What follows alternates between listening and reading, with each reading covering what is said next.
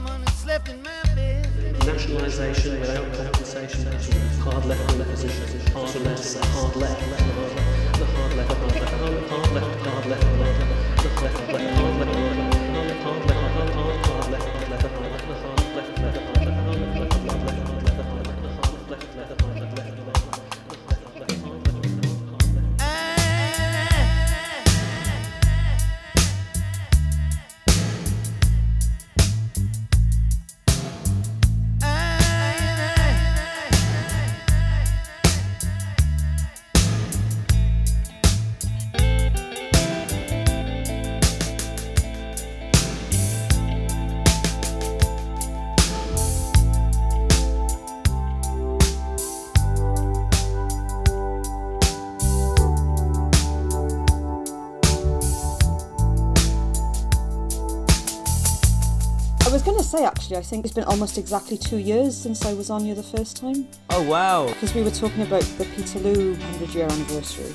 Yeah. I think, and, and the Mike Leigh film, and it was just, I think, I- again, I was just sort of reading depressing academic essays about Peterloo this morning and said, oh yeah, it's been two years. So yeah, happy anniversary. But I mean, that was a really good episode. I thought. yeah, no, me too. It's a shame thinking of it that there hasn't been a Mike Leigh film for two years, but I, guess he, he that's a standard length. He often goes a few years between films. Hmm.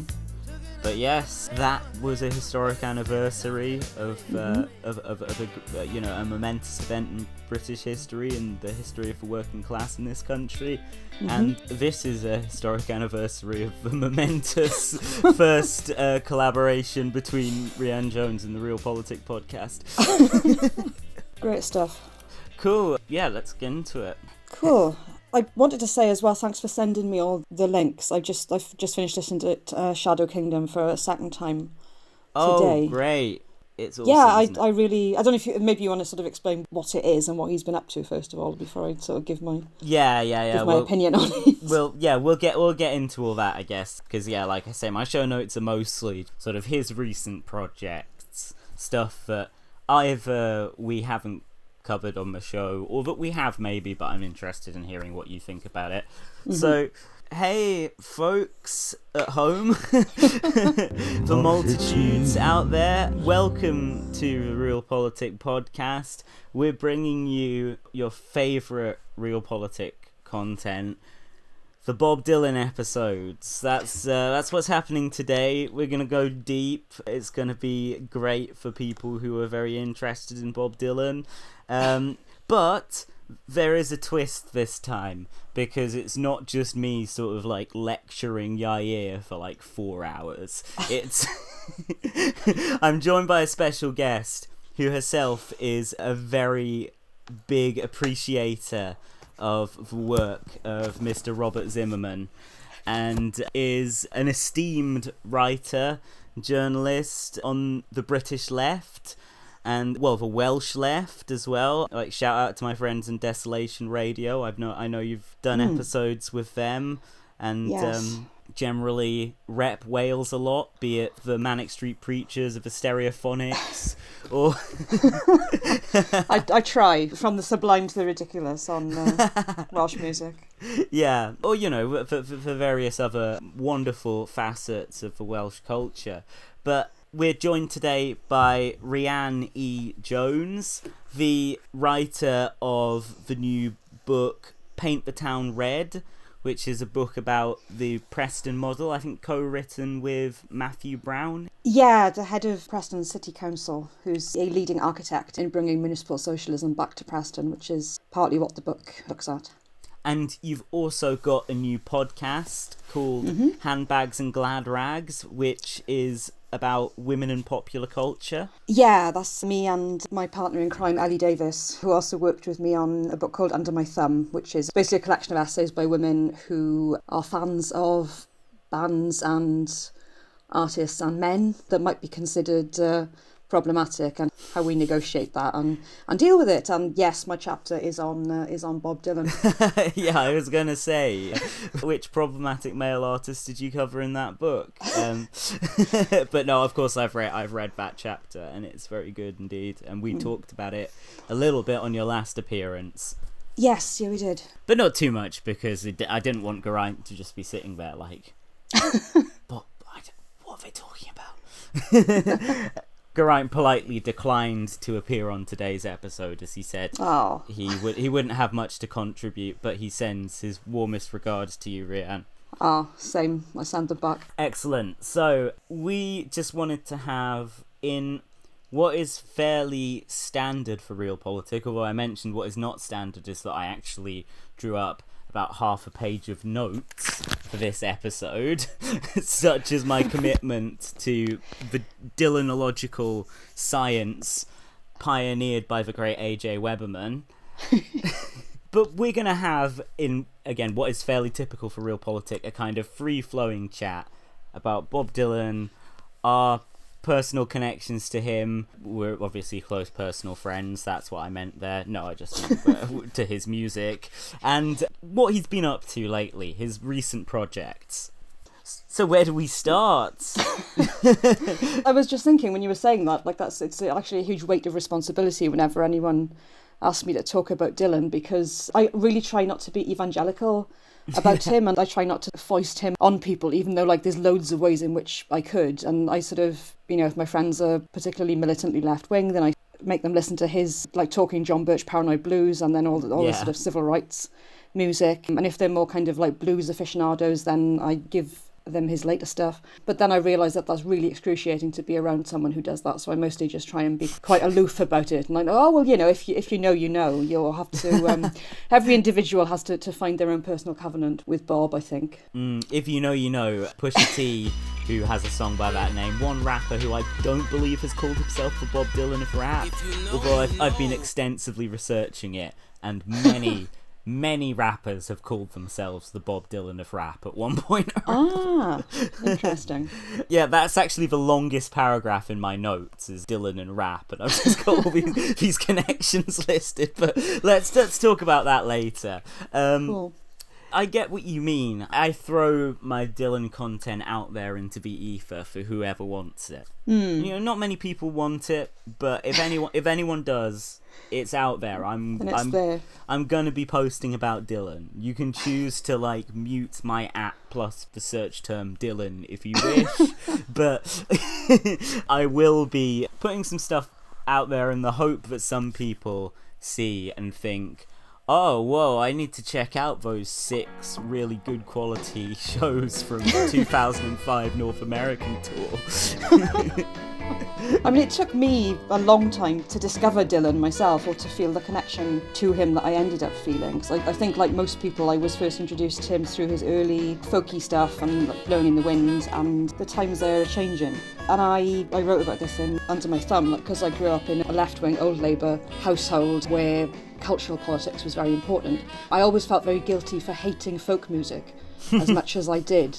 And I really tried because I understood its political significance, but I just I couldn't get on at all with this kind of thing. And it wasn't until about two or three years later when I was at university and decided to check out Blonde on Blonde, which is his even though it's, it's not a very later album, his persona on there and his incarnation is totally different from his folky stuff and it was much more as someone who was at goldsmiths and going out in shoreditch and various hipster poisoned parts of east london the fact that he'd written about 60s new york which in some ways was a similar scene meant that i could relate to it but also Yeah. just even beyond a personal connection just like his use of language and the fact that the music is so absolutely stunning on that album meant that I was just blown away. And from then on, I was like, wow, I have to hear everything that he's done, which is a, is a lifetime project.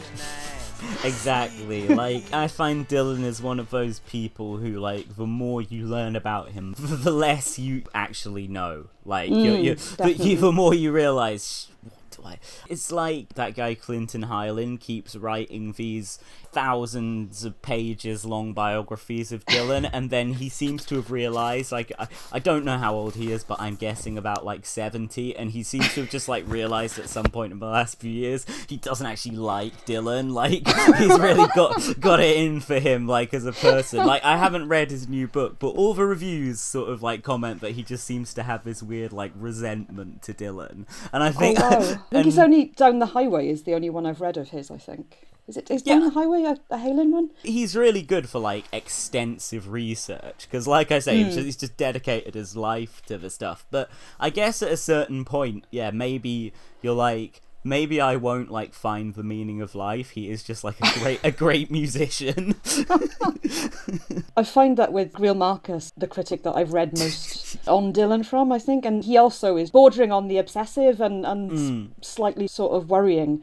um, at some some levels. But I enjoy how sort of deeply he goes into Dylan's lyrics and his sort of mythology. Though there's one, I've actually just remembered there's a, I can't remember which book it is, but it might actually be called Greil Marcus on Dylan, um, with, with a stunning lack of imagination. Um, and, and Dylan has provided a quote for it, which on the one level just seems quite bland, and then read again sounds really passive aggressive, which says, says some, something like Greil Marcus has done it again. Uh, this book is terminal. It goes into this period of time like a rake. that's such classic dylan way to phrase it Okay. Uh, like a rake fantastic maybe dylan at some point you get the sense he read some of his own press i think maybe at some point he stopped and maybe that's why he's still so angry at the guy who called him Judas because he hasn't seen, he hasn't seen any of the new attacks on him.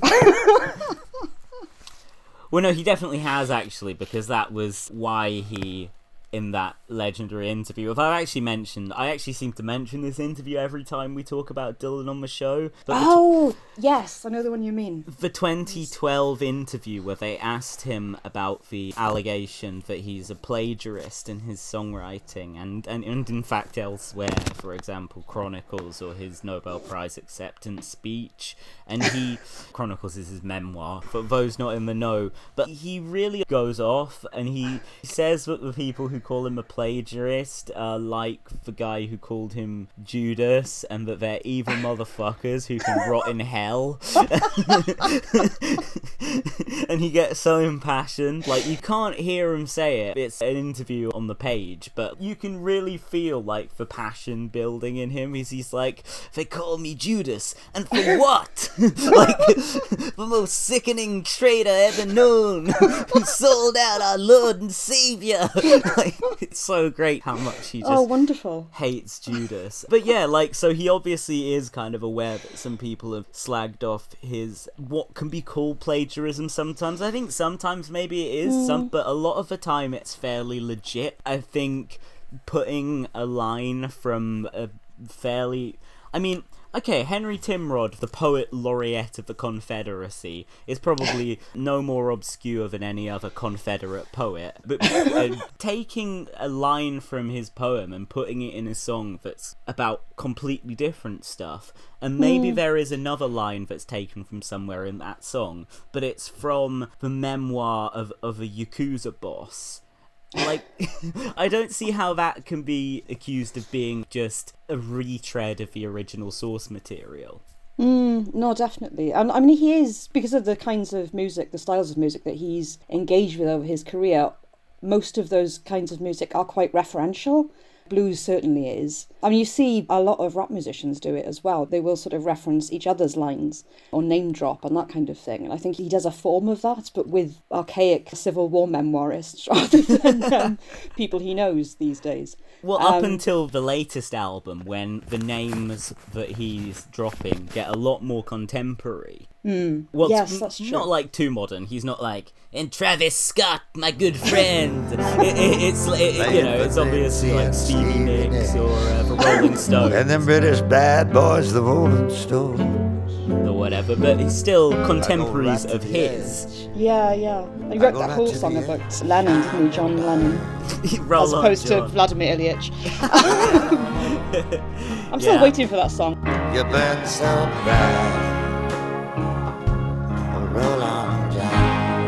Sure he'll get round to it eventually. Well, there's the line about how Long Marx is burning in hell on uh, Oh yes. Way first back album. England, But it's open to interpretation. Step right in to the burning hell with some of the best known enemies of mankind dwell.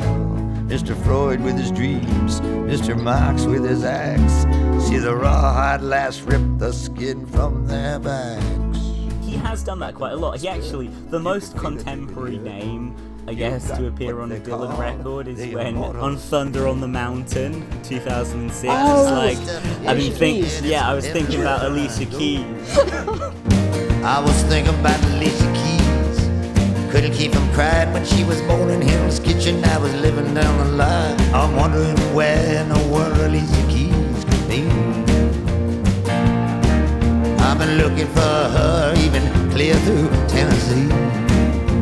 I'm wondering where in the world Alicia Keys could be. And it's actually that's reminded me of the very long song that ends Time Out of Mind, Highlands, where there's just and obviously it's very sort of picaresque like shaggy dog story or whatever that he's telling in the narration, but there's a bit in it where he's basically trying to chat up a waitress who says like basically I bet you haven't read any women novelists.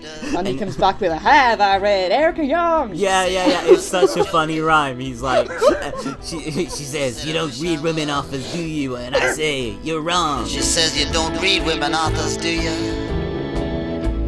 At least that's what I think I hear her say.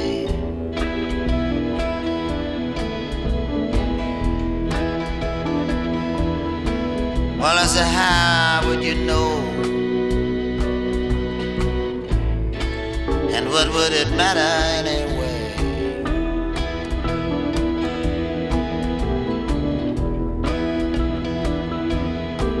Well, she says you just don't seem like you do. I said you're way wrong. She says, which ones have you read then? Said, read Erica Jong. She says, "Okay, who?" I say, "Erica Jong." it's and that song also has the immortal. I'm, I'm listening, to Neil Young. I gotta turn up the sound. Someone's always yelling. Turn it down. it's like, is that a shot at Neil for playing too loud? Apparently, when Neil Young used to sit in with Dylan at the start of the Never Ending Tour in 1988, he'd just like do mad solos throughout the entire show, like oh, at Oh, wow. top volume, and just wear Dylan out. Oh, fabulous. but yeah, I love that Erica Jong line. That's, that's of all really- the yeah, I'm of, of a man who sort of came of age, I think, or came of political age in the '60s, and probably had all the women around him sort of saying, "Why don't you read more women authors, or at least be a bit less of an unthinking chauvinist, as he sometimes was?" So we can come on to that. But yeah, I just love that. Clearly, it sunk in, and then 40 years later, on Time Out of Mind, he's like, "Oh yeah, there was there was that one woman that I read." Um, Great song, Highlands. 16 really minutes of just the most repetitive blues groove, and he's just like ordering scrambled eggs. And you don't get that stuff elsewhere. It's, it's a similar thing with Key West on the last mm. album. This super languorous, laid back, accordion laced song with a Floridan feel, where indeed, like, about half the lyrics are about how nice Florida is, but then the rest are about the assassination of William McKinley, US president in the, early 20th century, or about how Bob at 12 years old was forced to marry a prostitute, or the protagonist of the song, possibly. I, I, there is no uh, historical record of that happening in Dylan's own life, although the people at the website Genius speculate in a very highly rated annotation that that is about his connection to the Jewish faith and the marriage to the prostitute was his bar mitzvah. Oh goodness me! Don't know what to make of it, but a lot of people doing Dylan annotations on Genius seem to buy it. What did you think of Rough and Rowdy Ways? I thought it was great, and that came as an enormous relief because it's never a given that I'll find any new Dylan project particularly good. It's like, but I was pleased that I liked this one. I'm just trying. I should I should have something more interesting to say about it, shouldn't I? it was a return to form, I think, because the stuff that I have liked of him from the past 20 or 30 years has been stuff like Modern Times and Love and Theft, and I feel it's Yeah. more of a. I, I bracket Rough and Rowdy Ways with those two albums rather than any of the other ones. I like all the sort of the archaic mystical stuff in it. I think is really interesting, and he's done that really well. The time that I went to see him play Wembley in what was I think about must have been 2014 or something like that, and he was doing his Sinatra covers and Tony Bennett's covers and things like that. And Oh I, yeah, yeah. I was pleased that he's moved on from that. I really wasn't sure if he was going to lean into that and just end his days as a crooner, which would have been uh, really undignified. So I'm pleased that he's gone back slightly earlier to stuff that I found more enjoyable. Yeah, he released 50 tracks of standards across a period of about three years. Uh, there were two albums, one after the other, and then a triple album to, to tie it all up called Triplicate. But I feel like that was part of the progression, and I think one of the contrasts between Rough and Rowdy Ways and Tempest, his last album of original material, which came out in 2012, is that his voice is drastically different. Both albums have a pretty wide ranging lyrical approach and a lot going on on the page, but on this new album, it feels like maybe spending that time with the Great American Songbook allowed him to get in touch with singing in a softer style, a more nuanced style, and getting kind of acclimatized finally at the age of 80 to the lower vocal range that he's had for the last couple of decades. Yeah, I was actually quite surprised at how gentle um, his singing was, actually, of his whole vocal approach, even though I do enjoy the discordant approach of his early days, but I was really hmm. impressed with how pleasant it is at the moment. Like, he's, he's got there in the end, hasn't he? You know? Yeah, yeah, yeah. I guess, you know, he spent so much time studying folk music and blues music where you can just kind of like belt it out as gruffly as possible. And hmm. then he dedicated that same level of attention to these kind of maybe a bit cornier but overall sort of more melodic kind of songs. And hmm. I mean the last time he did that was New Morning Self Portrait kind of time. And then Yes. as well he found new ways to sing. So yeah I feel like when he really puts his mind to something to this day he still seems to be learning and growing as, a, as an artist and a musician. Yeah, definitely. I mean, yeah, just thinking back to, I mean, the less said about Self Portrait, the better, but New Morning is a very good album, like melodically and sonically, I think. And I find it amusing that having proved that he could sing on something like Lay Lady Lay, like the reception to that was like, oh my goodness, he, sa- he almost sounds enjoyable to listen to. And then he just dropped that completely for another 20 years before, before returning to it. Yeah, totally. There was the bootleg series, Another Self Portrait, that came out a few years ago, which features like a lot of stuff from the sessions for Self Portrait with some new morning stuff mixed in, so it's not all covers.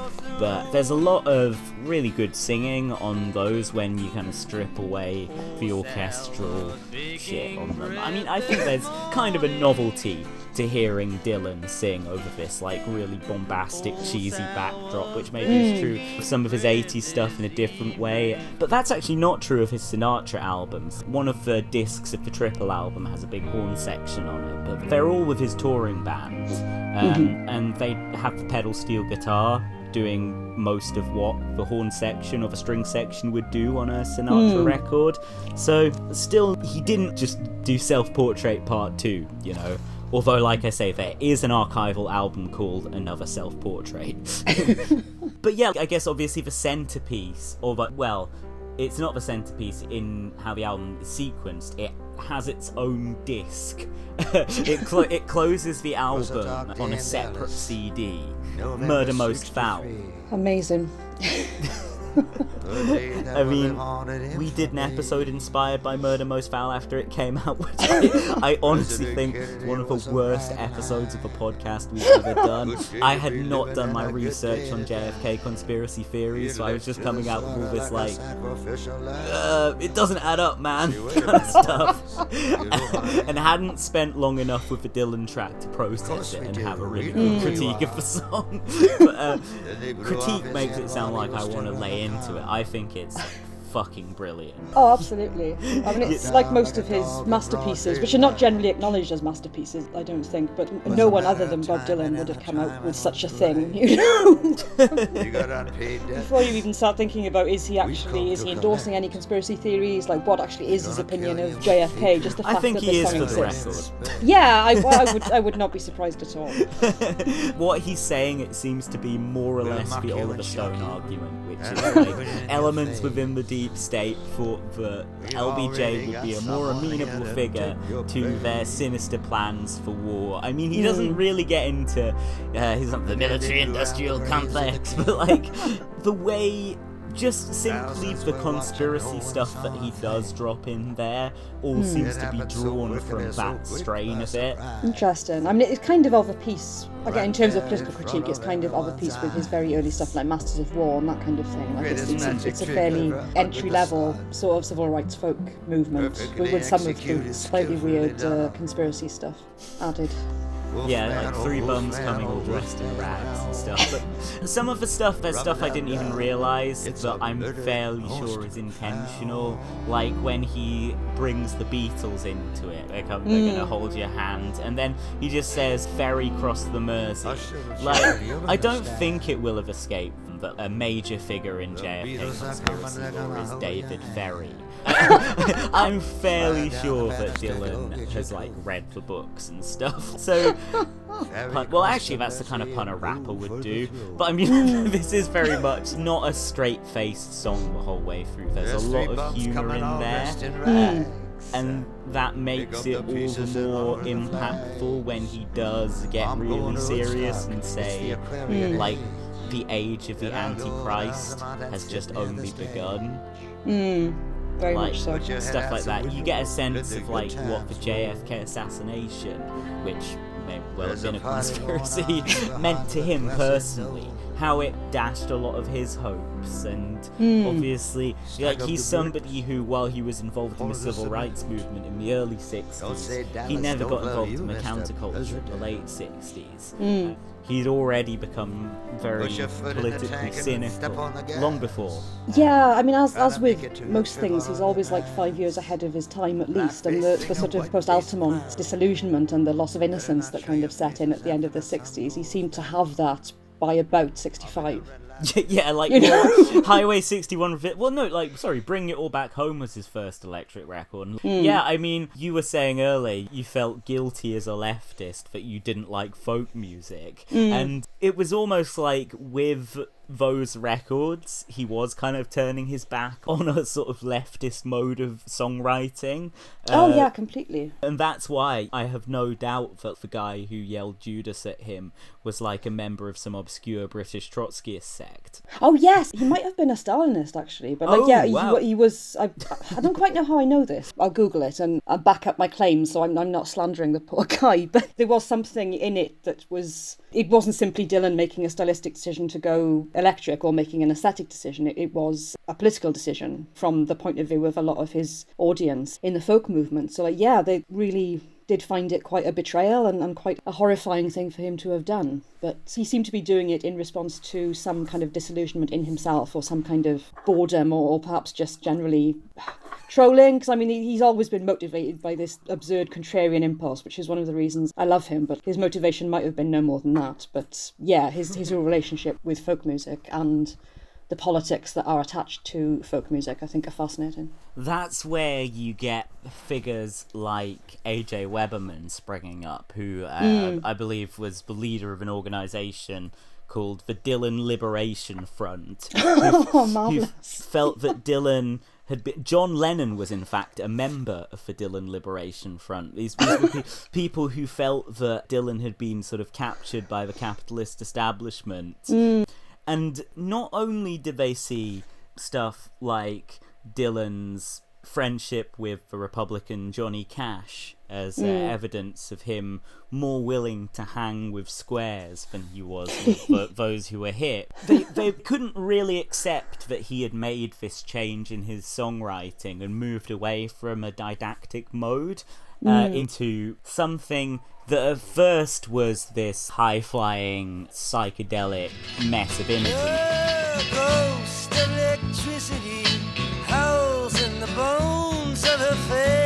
that his music was ever psychedelic, um, and I use mess in the most positive sense there. Oh, absolutely. But then, subsequently, on John Wesley Harding then became more rooted in a different part of a folk tradition that was less hmm. explicitly political. And then on Nashville Skyline was just him writing capital S songs. You know, like stuff stuff you might hear on radio, like hmm. songs about how nice it is to be alone with you, or how tonight I'll be staying here with you, or uh, tonight I'm gonna have some country pie. You know what I mean? like I like Nashville Skyline, you know, but to Weberman they had to analyze it like, oh, so pie obviously means like money and like you know, or like so everything in his lyrics. I think maybe actually Weberman sort of really got into this later on in his life when he went to prison. Uh, He said he said he had a Damascene conversion and realized he'd been analyzing Dylan wrong, and that Dylan wrote in kind of code where when he said one thing he meant another. But this went from just reading conservative messages in Dylan's lyrics to him full on thinking, well, maintaining for decades, I think, that Dylan is like a self hating Jew and Holocaust denier. So, mm. like, Weberman is absolutely a textbook example of when, like, trying to read every Dylan lyric as a proclamation from the Mount mm. passed down on stone tablets to the congregation below is ultimately kind of a fool's errand. Oh, whilst there absolutely. is much you can draw from his music. Sure. I mean, particularly when he does want to be politically explicit about something, he will write a song like Neighborhood Bully or uh, Union, Union Sundown or something. Like, it's, it's not that he is incapable of directly articulating his political thoughts. I just don't think he's very interested in doing so. I'm sure he clearly has a lot of political thoughts, but he doesn't seem to think it's anyone else's business, which, you know, Yeah. I, I respect, but it's perhaps an odd thing to see in a musician and a public figure. Some of his politics seem kind of obscure, and I guess a lot of his songs they're either set in the past or set in a place where time doesn't exist. And uh, different timelines are like running concurrently. But Yeah. because I guess, yeah, post neighborhood bully, he doesn't have too many explicitly political lyrics. You do kind of think, oh, his politics must be this like crazy, this mystique filled, like, yeah, who knows where he's coming from. But on the other hand, when he actually has come out with politics, you're like, oh yeah, he he's like a rich guy who's basically liberal. Like he, he played at the White House for Obama. He had mm. the lighting people at one of his concerts shine a light on Tony Garnier's Obama pin. Which, like, I don't know how the audience would have seen that because Bob never has big screens at his concerts, but okay. and when he does, the they, thought was there. yeah, when he does have big screens, they never show his band. They just show a static shot of him at his piano. Bizarre. uh, That's something I wanted to get into actually, the, uh, the weird live performance mystique. But yeah, and then there's other stuff, you know, good stuff, agreeable stuff. Like he was very distressed by the murder by police of George Floyd, for example. Yeah, I mean his nadir, I think, was when he appeared at Live Aid. He just he just sort of came out and criticised it and said something like, "Well, well, what about what about U.S. farmers?"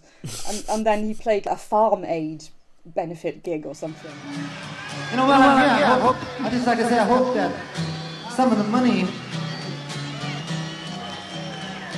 that's raised for all the people in Africa, maybe they could just take a little bit of it, maybe one or two million, maybe, and use it, say, to pay the uh, pay the mortgages on some of the farms and, and that the farmers here owe to the banks.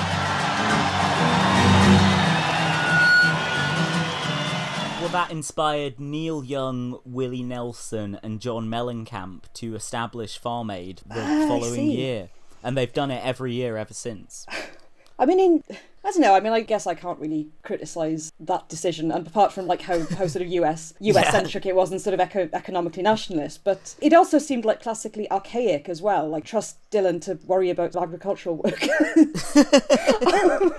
Yeah, totally. I think you're absolutely right. I mean, that was both. You can see why Neil Young glommed onto that at the time, that he was in his sort of Reagan period. Hmm. Yeah, um, But it's not. I mean, it was never like a pro Reagan thing, actually. It always was against the way that his government was handling family farms versus the Hmm. big corporate ones. Yeah, yeah, yeah. But- it was not pro-capitalist. I think that's Yeah. the distinction that he But- would always draw: conservative without being capitalist. Exactly, like, but it was a kind of economic nationalist thing to stand on stage at this thing about poverty in Africa. I mean, I mean, uh, obviously, Live Aid in itself very flawed and Geldof's approach to philanthropy, but I guess Bob was on a bit of a, you know, what about the American worker trip at that point because that was two years after the song you mentioned, not Neighborhood Bully, the other one, uh, Union Sundown And Sundown. Yeah. which the lyrics I they're, they're not wrong they're all about like labor being exported abroad but didn't you say yeah he put it much better on working man's blues too Oh yeah, wh- which has such a, a sophisticated analysis. For Dylan, it has a sophisticated analysis of like capitalism, and it's got him using the term proletariat, which is uh, So just good. wonderful. I think. it's better than on the christian album where he's just like Socialism. he's just doing like a list of isms Oh yes. But I, I repressed so much of the 80s albums. I think isn't that on Street Legal though? I think, which is actually not too. It, it's it's it's a bad Oh. song on Street Legal, but Street Legal is not a bad album. I That's think my you're- unpopular opinion. I think you might be right. Well, yeah, Street Legal's got some great songs on it. It's got Senor Tales of Yankee Hmm. Power, which has this incredible imagery of like like fascist imagery. I'm not saying it's an incredible pro-fascist. Song. There's an iron cross still hanging from around her neck. Like it always just gets me, but I'm never quite sure how it fits in. But it gives the song a Yeah. gravity. I- Again, it's that kind of, as, as you were saying, they seem to be set in either timeless eras or an era where all time is happening all the time. Because you've got sort of, I guess, classical fascist imagery. You've also got early 20th century imperialism and all that kind of thing, mixed up with some weird love triangle going on as well. Like, I, I Yeah. just think it's an incredible song. Oh, totally, yeah.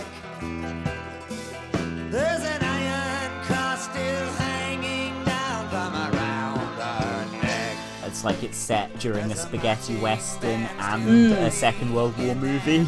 Yes. I mean, we should talk a little bit about Working Man's Blues too, because this is ostensibly a hmm. left wing podcast. And you were posting on Twitter about certain lyrics in this song that you feel are just such profound lyrics about the class struggle. And I was wondering if you could remind me which those were. There's an evening haze settling over town, starlight by the edge of the creek. The buying power of the proletariat's gone down, money's getting shallow and weak. Well, the place I love best is a sweet memory. It's a new path that we trod. They say low wages are reality if we want to compete abroad. Oh, sure. I mean, I was clearly drunk at the time, but um, well, it starts off with this beautiful romantic image. There's an evening haze settling over the town, and starlight by the edge of the creek, and then jumps straight into smash cuts. The buying power of the proletariat's gone down. money's money's getting shallow and weak. So throughout the whole song, there's this jumping between, I guess, pastoral romantic imagery of the past, and then the very destructive force of industrial capitalism. So the next verse goes on, the place I love best is a sweet memory, it's a new path that we trod. They say low wages are reality if we want to compete abroad, which is, you know, just pulled straight from the headline. You can hang back or fight your best on the front line. Sing a little bit of these working man blues. or from Union Sundown. But it's Yes. true. Like like I said, I don't disagree with that line on trade. yeah, yeah, what, I think it's the just the, the point that I was making in general. I think is that it's a very uh, there's a lot of ostensibly trivial minutiae in the song, which is all about memories and personal romance. And then the zenith of it, or the refrain that it keeps coming back to, is you can hang back or fight your best on the front line, Yeah. which seems to me to be about choosing sides in a class struggle. Yeah, totally. I mean, a lot of these lines, I'm going through the lyrics now, trying to find. I think there might have been a particular stanza you posted, or maybe it just made me think of it. But maybe it's this one. They burned my barn and they stole my horse. I mm. can't save a dime. It's a long way down. I think on the album he says, I've got to be careful. So here's the thing Dylan rewrites his lyrics after he's already put the songs out, and once he's rewritten them, he obviously submits them to his publishing company and gets his website to like change the lyrics on, on there. So various songs like Pay in Blood, Working Man's Blues 2 from recent albums. Uh, they're already drastically different, but I don't want to be forced into a life of continual crime. I can see for myself that the sun is sinking over the banks of a deep blue sea. Yeah, I mean, again, that line is rewritten. There's a lot of really interesting stuff in how he's rewritten these lyrics, actually. The new verses. There is one that's just like completely mad. I'll be back home in a month or two when the frost is on the vine. I punch my spear right straight through, halfway down your spine. Then I'll lift my arms to the starry skies and I'll pray the fugitive prayer. I'm a guessing the mind that the sun will rise. I hope the final judgment's fair. While the battle is over, up in the hills, and the closing in. Look at me, without my spoils, what did I ever win? I'll be back home in a month or two when the frost is on the vine. I'll punch my spear right straight through, halfways down your spine. and I'll lift my arms to the starry skies and pray a fugitive's prayer. I'm guessing tomorrow the sun will rise. I hope the final judgment's fair. Jeez, Bob. what? I, I gotta find what is that because that verse has been entirely rewritten. I want to hmm. see what that is in the original. The one that I've literally just sort of googled this, and yeah, this version hasn't got that verse in it at all. Oh, it's the I sleep in the kitchen with my feet in the hall, sleep is like a temporary death. I love that line. Which is just beautiful, yeah. yeah, he never seems to do that one live, but I never get too upset when he rewrites a song because, like, the studio version is out there, and I'm really interested in the fact that musically and lyrically they're these constantly evolving things. Yeah, definitely. I mean, that's one of the things I find most interesting about him, that he's in a state of permanent reinvention. There's that brilliant line from The Thick of It, uh, not a Dylan line now where someone's talking about Malcolm Tucker, but he says, Yeah. oh, he's got to keep moving or he dies. He's like a shark, or Bob Dylan, which I just think is very astute. Yeah, yeah, that's a great line. It's probably written by like somebody uh, who neither of us would like at all. but yeah, it's so true. Whatever project he does, he takes things from it and he uses what he's learned to inform whatever else he's doing. Like his old songs that he's playing live will start to sound like his recent album or the album he's about to do. Like on the 2019 tour there were some really fascinating arrangements that almost like set the tone for the very airy, spacey quality of certain songs on Murder Most on Rough and Rowdy Ways, like mm-hmm. Murder Most Foul or I Contain Multitudes or Black Rider. Mm. The way he was playing When I Paint My Masterpiece, great song Yes. Or the sort of used to laugh about bit of like a Rolling Stone, like the whole band would drop out, and so it's just kind of his piano and pedal steel, and just like mm. Now you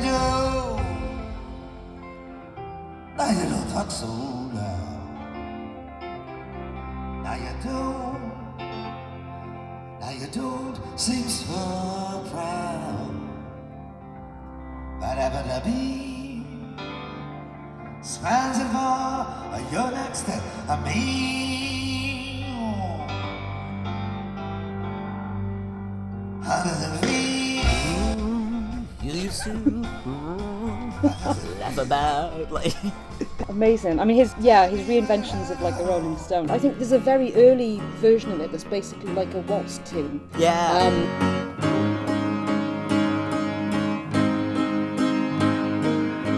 Once upon a time, you dressed so fine. that's it. Yeah, and him sort of pounding away on the on the piano. But it's interesting to see how that develops into the single version, which is amazing. But he seems to be returning almost to that kind of three-step thing in recent performances, which is interesting. I wanted to talk about two things that I noted down. the Never Ending Tour set list in 2019, it was like the definition of career spanning. I hmm. went through it and it featured songs from every single decade of his career. So, another development for 2019 tour was he started speaking to the audience again to in- introduce his new band. Oh well, wow. about half his band was new. Well, two members of his band were new, and the rest were long-time associates. Oh, and he played a bit of guitar as well. It says there's two. There's Oh, two yes. songs that have the parentheses. Bob on guitar. Bob on guitar. Go through the set list quickly. Like you've got Mm. Things Have Changed from 2000. That was his big single, like, it's the 21st century, and Bob Dylan is still here and he's not going away. Some things have changed, but one thing hasn't. I'm, I'm rocking the game. and he's opened almost every show for like 20 years with this song. it's so funny. Things have changed. Anyway, here's things have changed again. Yeah, the set list is great. I don't know about you, like he always, or at least every gig I've seen him, he's played Honest with Me, which I just find unbearable. Like it's the, it's the worst sort of late periods bluesy fret wank. Like I just I can't bear it. Yeah, no, that, That's just I, I always go for like a smoke break or something. And that's, uh, but everything else looks great. there's, there's certain songs the last few years, but I sort of tuned them out because it's just like, oh yeah, basic blues. Like early Roman Kings of Tempest is like the most hmm. basic ass blues. Is literally. Da, da, da, da. but when I actually look at those songs on the page, there's some really cool stuff in there. Like early hmm. Roman Kings lyrically, I really like the whole thing basically. But Yes. honest with me, the line that's sticking out is, "My woman, she got a face like a teddy bear." So, indeed, I just I mean what the hell, Bob. like, what the fuck are you on about? Sometimes he, he can do mad stuff like that and it completely works. Or boring stuff. I mean, le- leopard, skin, leopard skin. p- oh, huh. leopard skin pillbox hat is a very basic, boring blues, but it's also like a brilliant song. So it's like he doesn't need to have like a spectacular hook or anything to have an interesting song. But yeah, Yeah. some- sometimes both the things just fall down. I feel like that about Goodbye Jimmy Reed off the last album. It's fairly standard, hmm. like, well, Jimmy Reed influenced blues, but hmm. it's just got a really rollicking feel, and his lyrics are so good on it, and his delivery is so good. Dylan in battle rap mode. You can't really go wrong with that. He's just like hitting out the haters. He's getting inappropriately horny on the mic. but yeah, going back to like the 2019 set list. So yeah, then he goes into It Ain't Me, Babe, and Highway 61 Revisited. So he does acoustic 60s song, electric 60s song. Obviously, mm. both with the band. Then we're into the 70s for Simple Twist of Fate, which had loads of new lyrics. You oh, should have met cool. me back in 58. then like can't wait from time out of mind hmm. huge time out of mind representation in this show like Yeah, I was gonna say. i feel like maybe he dug the record out and listened to it because he was going back into the studio to make the first album of new material in a while like hmm. which was also the case with time out of mind so maybe he was using it to inform what he was going to do next with rough and rowdy ways hmm. No, I that mean, would yeah. make sense. Can't wait isn't like the best song but it's like a cool jam There's rain and midnight and there's people all around. Some on their way up and some on their way down. The others. when i paint my masterpiece next Beautiful song. Great song, yeah, from the early 70s. Appears again in Shadow Kingdom, which I think mm. we'll get to after this. But then, yeah, Honest with Me, your favourite song. I think he likes to just have a, a couple of like hard driving blues rockers per show. Oh, definitely. I was probably for the sake of the band as much as anything else. And something where he can not have to like sing too delicately. Just Yeah. Be like, oh, my woman, she got a face like a teddy bear. Then you've got possibly my favourite song in the entire Dylan catalogue, Trying to Get to Heaven. Oh yeah, that's a glorious song. It's Uh, only bettered by, which I see is coming up later, Not Dark Yet. So I mean, Oh, both of those yeah. songs on Time Out of Mind are just so wonderful. Think. Ah, but yeah, you just need Standing in the Doorway to complete the trifecta of Time Out of Mind masterpieces. Yeah. Not to undersell Highway, uh, sorry, Highway, Highlands. Uh, it's good in different ways. Indeed. Yeah, then Make You Feel My Love, the Adele classic. The Adele classic. Yes. slash Billy Joel. Uh, although on Billy Joel, there is actually a point like, do you ever feel like this is probably just me, but like I get more respect for an artist automatically if I find out Bob Dylan likes them. oh yeah, absolutely. it's happened with the Eagles. I already ironically like the Eagles, the documentary History of the Eagles, which is one of the funniest fucking things. Like they're such pricks. But then like Dylan was like, "Yeah, Pretty Maids all in a row. What a great song!" And I listened to it. I was like, "I do like this song," but I guess Joe Walsh is the Eagle who it's kind of like acceptable to like. he made good solo albums before he was in the Eagles. But, hmm. but and then there's Jimmy Buffett. oh yeah, of course. Of all people. Yeah, Dylan mentioned him alongside Warren Zevon and Randy Newman, as one of his, his favorite songwriters, and it just made me think, well, Buffett must be doing something right. Mm, exactly. I mean, like, yeah, like I, I, I trust Dylan's taste impeccably. Like for no, for no good reason. Like he's given me no reason to trust his taste over the decades. But yeah, I always, I always think better of an artist if he likes them. It's like his cover of Don Henley's "The End of the Innocence," going back to mm. the Eagles. Actually, like I'd never listened to that song. I didn't listen to it at all. I mean, it was co-written by Bruce Hornsby, who has a Grateful Dead connection, which I'll get to in a second. But after hearing Dylan and being like, "Wow, this sounds like a, a fantastic song performed with this gravitas," Bob like, "Remember when the days were long?" I'm like, "Oh, this is so poignant." Then I listened to the Don Henley version. I was like, "Oh fuck, I hate this. This is terrible." But the other thing is, I already, unlike Buffett or the Eagles, I didn't need to be converted into being a deadhead. I already had a long-standing love of the dead. But just hearing how much Dylan appreciated them and how much they informed what he's been doing the last 30 years with the never-ending tour, like yes. gave me a whole new appreciation of the dead. Because you mentioned that quote that Dylan gave about the book about him earlier.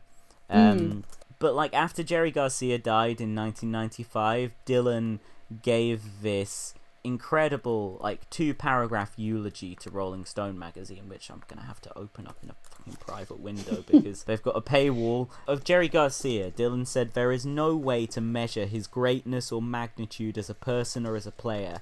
I don't think eulogizing will do him justice.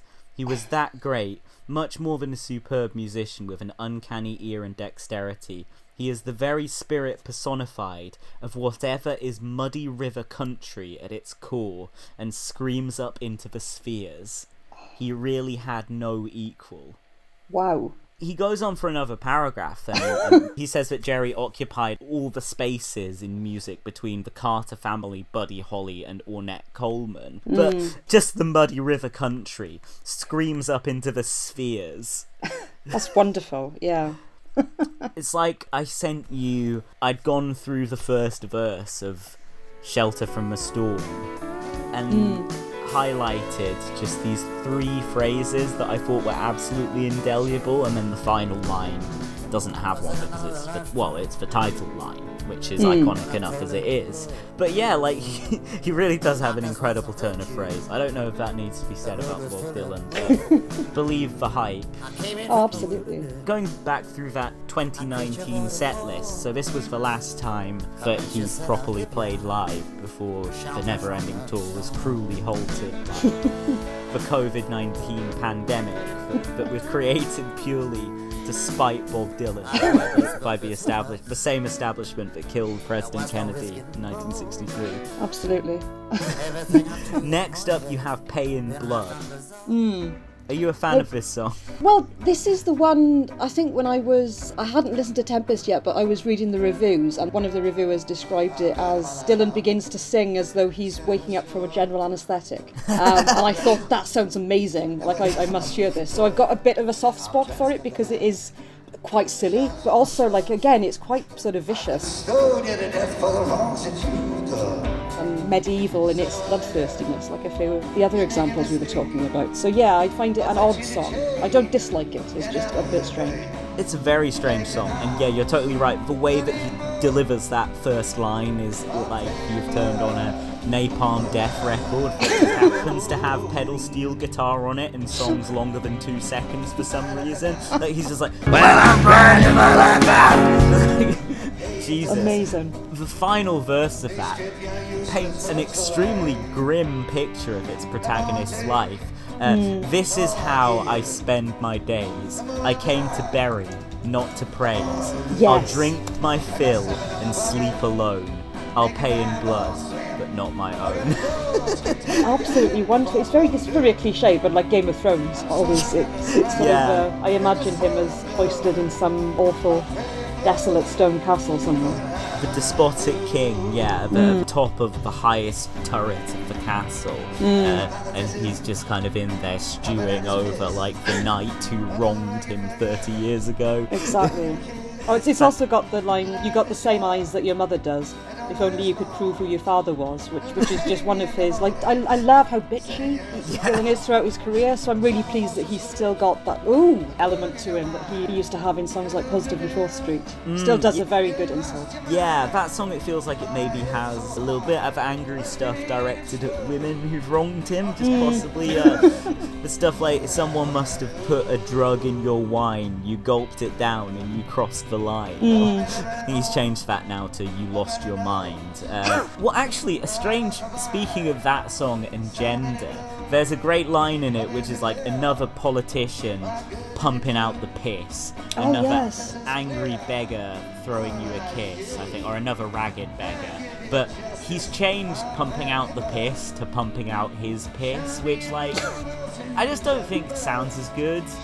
No. It's like, yeah, no, I know what you mean. It's, it's a very minuscule change, but it does lessen the whole line, doesn't it? Yeah, I don't know if he was like trying to get in a shot at, at, at the, the orange man, Mr. Grunt, for something. But yeah, it'd feel like pumping out the piss has a better rhythm to it. And you know, there are women politicians pumping out the piss, I think. Absolutely. Like, the Hillarys of this world uh, deserve that trademark Dylan smoke, too. Absolutely.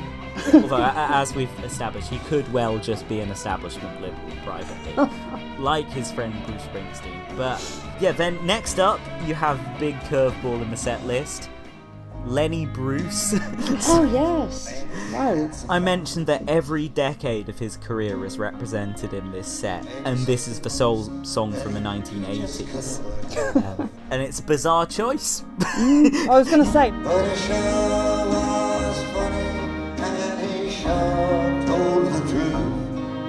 And he knew what he was talking about. like, of all the. w- Well, I don't know what song I would have picked from the 80s, but yeah, an, an, Every an grain of- oddity. I'm pretty sure like every grain of sand is like the song before Lenny Bruce on that album or something. it's like one of the best songs he ever wrote. Yes. I mean, The folks in the high places. I don't even know what to say. Lenny Bruce, the sole song representing the 1980s. okay. Okay. And it's another not contemporary reference, but a contemporary of Dylan's, I guess. Yeah. Yeah, I guess Lenny Bruce was on his mind, same as JFK was in early 2020, or John Lennon was when he wrote Roll on John.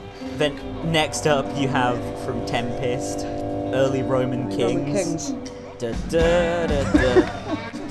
the song where he reassures all his women fans out there that he is not afraid to make love to a bitch or a hag. neither. Thanks, Bob. Yeah. always, always good to know. People are like, but, well, okay, but like he said he'll make love to a bitch, but what about me? I, I'm a hag. Don't worry. the title I find really interesting, and I've got no real idea what he was driving at. Early Roman kings, because they didn't. I don't think they had any, did they? And I, I might be just ridiculously historically ignorant here, but the, the Roman Republic was quite a big thing, wasn't it? Rather than So I um, think before the Republic was, you, you are probably right. I, I don't know, but even if there were early Roman kings, I doubt they wore shark skin suits. no, I really like how he's. I guess is he trying to sort of he's reimagining the sort of avatar of masculine power as a contemporary one. yeah, it's another one of his songs full of weird anachronisms, but like I say, it seems to feature different historical timelines running concurrently, um, like Twin Peaks or something. It's a basic reference for me there, but it's got again some like battle rap slash murder bob. Like I'll strip you of life, strip you of breath, ship you down to the house of death. I do think the lyrics to this song are great. Yes. Oh, oh, no, I mean it's one of his best furious and totally incoherent lyrics, you know, which, I love. He's very fine- good at them. Final verse. I was up on Black Mountain the day Detroit fell. First of all, like, what? Second, but then he continues. They killed them all off and they sent them to hell. Ding dong, daddy. just that's always a great way to just kick off a line. Ding dong, daddy. Ding dong, daddy. You're coming up short. Gonna put you on trial in a Sicilian court. Fantastic. Marvelous. I guess is he drawing a line between contemporary Sicily and Rome? Who knows? Who knows? Who- who It's knows? an interesting song. Yeah, like I say, great lyrics that I do not understand when he sings them 90% of the time. then you have Girl from the North Country. Hmm. I was talking about these airy, spacious arrangements that are somewhere between his Sinatra albums and the arrangements of Murder Most Foul or I Contain Multitudes, and Girl from the North Country had one of those as well. Very piano and steel guitar based. Although, bizarrely, Dylan is not credited with playing any piano on the Rough and Rowdy Ways album. the thing that he's been honing his playing on for like 20 years on stage. Marvelous. Not Dark Yet is next. ah, beautiful, beautiful song. I've got to send you a video of him playing that on the hmm. last tour because it was such a cool rearrangement. Completely different melody, but still really cool. And he seemed to play a lot of guitar on that song as well on the tour. Shadows are falling, and I've been all day. It's too hot to sleep, and time is running away. Feel like my soul has turned into steel. I'm still got the scars that the sun didn't heal. Not even room enough to leave anywhere. It's not dark yet, but it's there. Then, shout out to Alicia Keys, Thunder on the Mountain, going back to 2006. Again, I think this is a great song. I couldn't really explain why. it's, yeah, it's, it's got that. I really dislike the word rollicking, but it has. It's got that rollicking sense to it. It's I pretty think. rollicking. This one had a, a new arrangement as well. He had a riff to it that was like, actually, I'm pretty sure like Thunder on the Mountain and Gotta Serve Somebody, which is two songs later, had really, really similar rearrangements with riffs that were just like dun dun dun dun dun dun dun dun dun dun. dun. I mean, kind of cool rockabilly thing, I guess. Um, Then he had Soon After Midnight, beautiful song on Tempest, which also features some lyrics hitting out at famous hater, two timing Slim, whose corpse Dylan will drag through the mud. Wonderful. Two time and slim.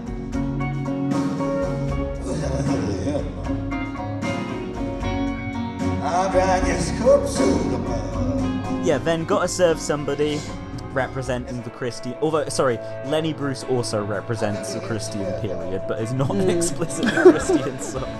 Ballad of a Thin Man with Bob on guitar at 18. Oh, fantastic. The only song that Bob would play piano on on the famous 1966 tour. Indeed, indeed. And does it marvellously as well. Like again, I can't quite remember what album it was on, but it's the one that isn't the Royal Albert Hall gig, Manchester Free Trade Hall gig. yeah, yeah. Where he's just so angry and there's a proper like sung through gritted teeth version of it, which I think is marvellous.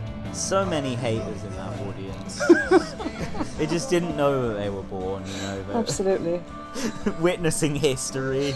I guess they were there making history by making Dylan so angry. So we're all winners in the end. Absolutely. It inspired him. Well, it inspired him to like have a motorcycle crash and disappear from the public eye for several years, but and not tour for eight more years. But then finally, to close out the show, you have "It Takes a Lot to Laugh, It Takes a Train to Cry." Interesting choice to end with. Again, yeah, a Highway 61 song, but not most people's favourite from that album, I guess. Hmm. It's the one where he's got many songs like this where the title doesn't immediately tell you much at all about either the lyrics or the song itself. I think it's, again, like a sort of basic blues with some very opaque lyrics. Super arcane title. I mean, that's the classic thing with Bob in the mid 60s, which is like, why call a song Queen Jane when you can call Queen Jane approximately? You know, why just call a song like Stuck Inside a Mobile when you can put the full with the Memphis Blues again line? Yeah, and- and Absolutely. I don't disagree with him. These are iconic titles. Mm. Like, I can never remember the numbers in the name of Rainy Day Women. No. Oh, yes. Well, it's- it's part of, like you were saying, his music, though not being psychedelic at all. His lyrics were often psychedelic, and I think his titles were a big part of that. Yeah, I think he did acid before any of the hippies did. He did it like pretty much the early 60s before Owsley Stanley was distributing it to every deadhead in San Francisco. That would make sense. yeah, again, that's just another thing that he got into and then was over years before everyone else. Yes. There was one lyric you mentioned to me, I think on Infidels. Don't fall apart on me tonight. He's like, the streets are filled with vibes. You know oh, yes. We've lost all sense of hope. Who've lost all hope.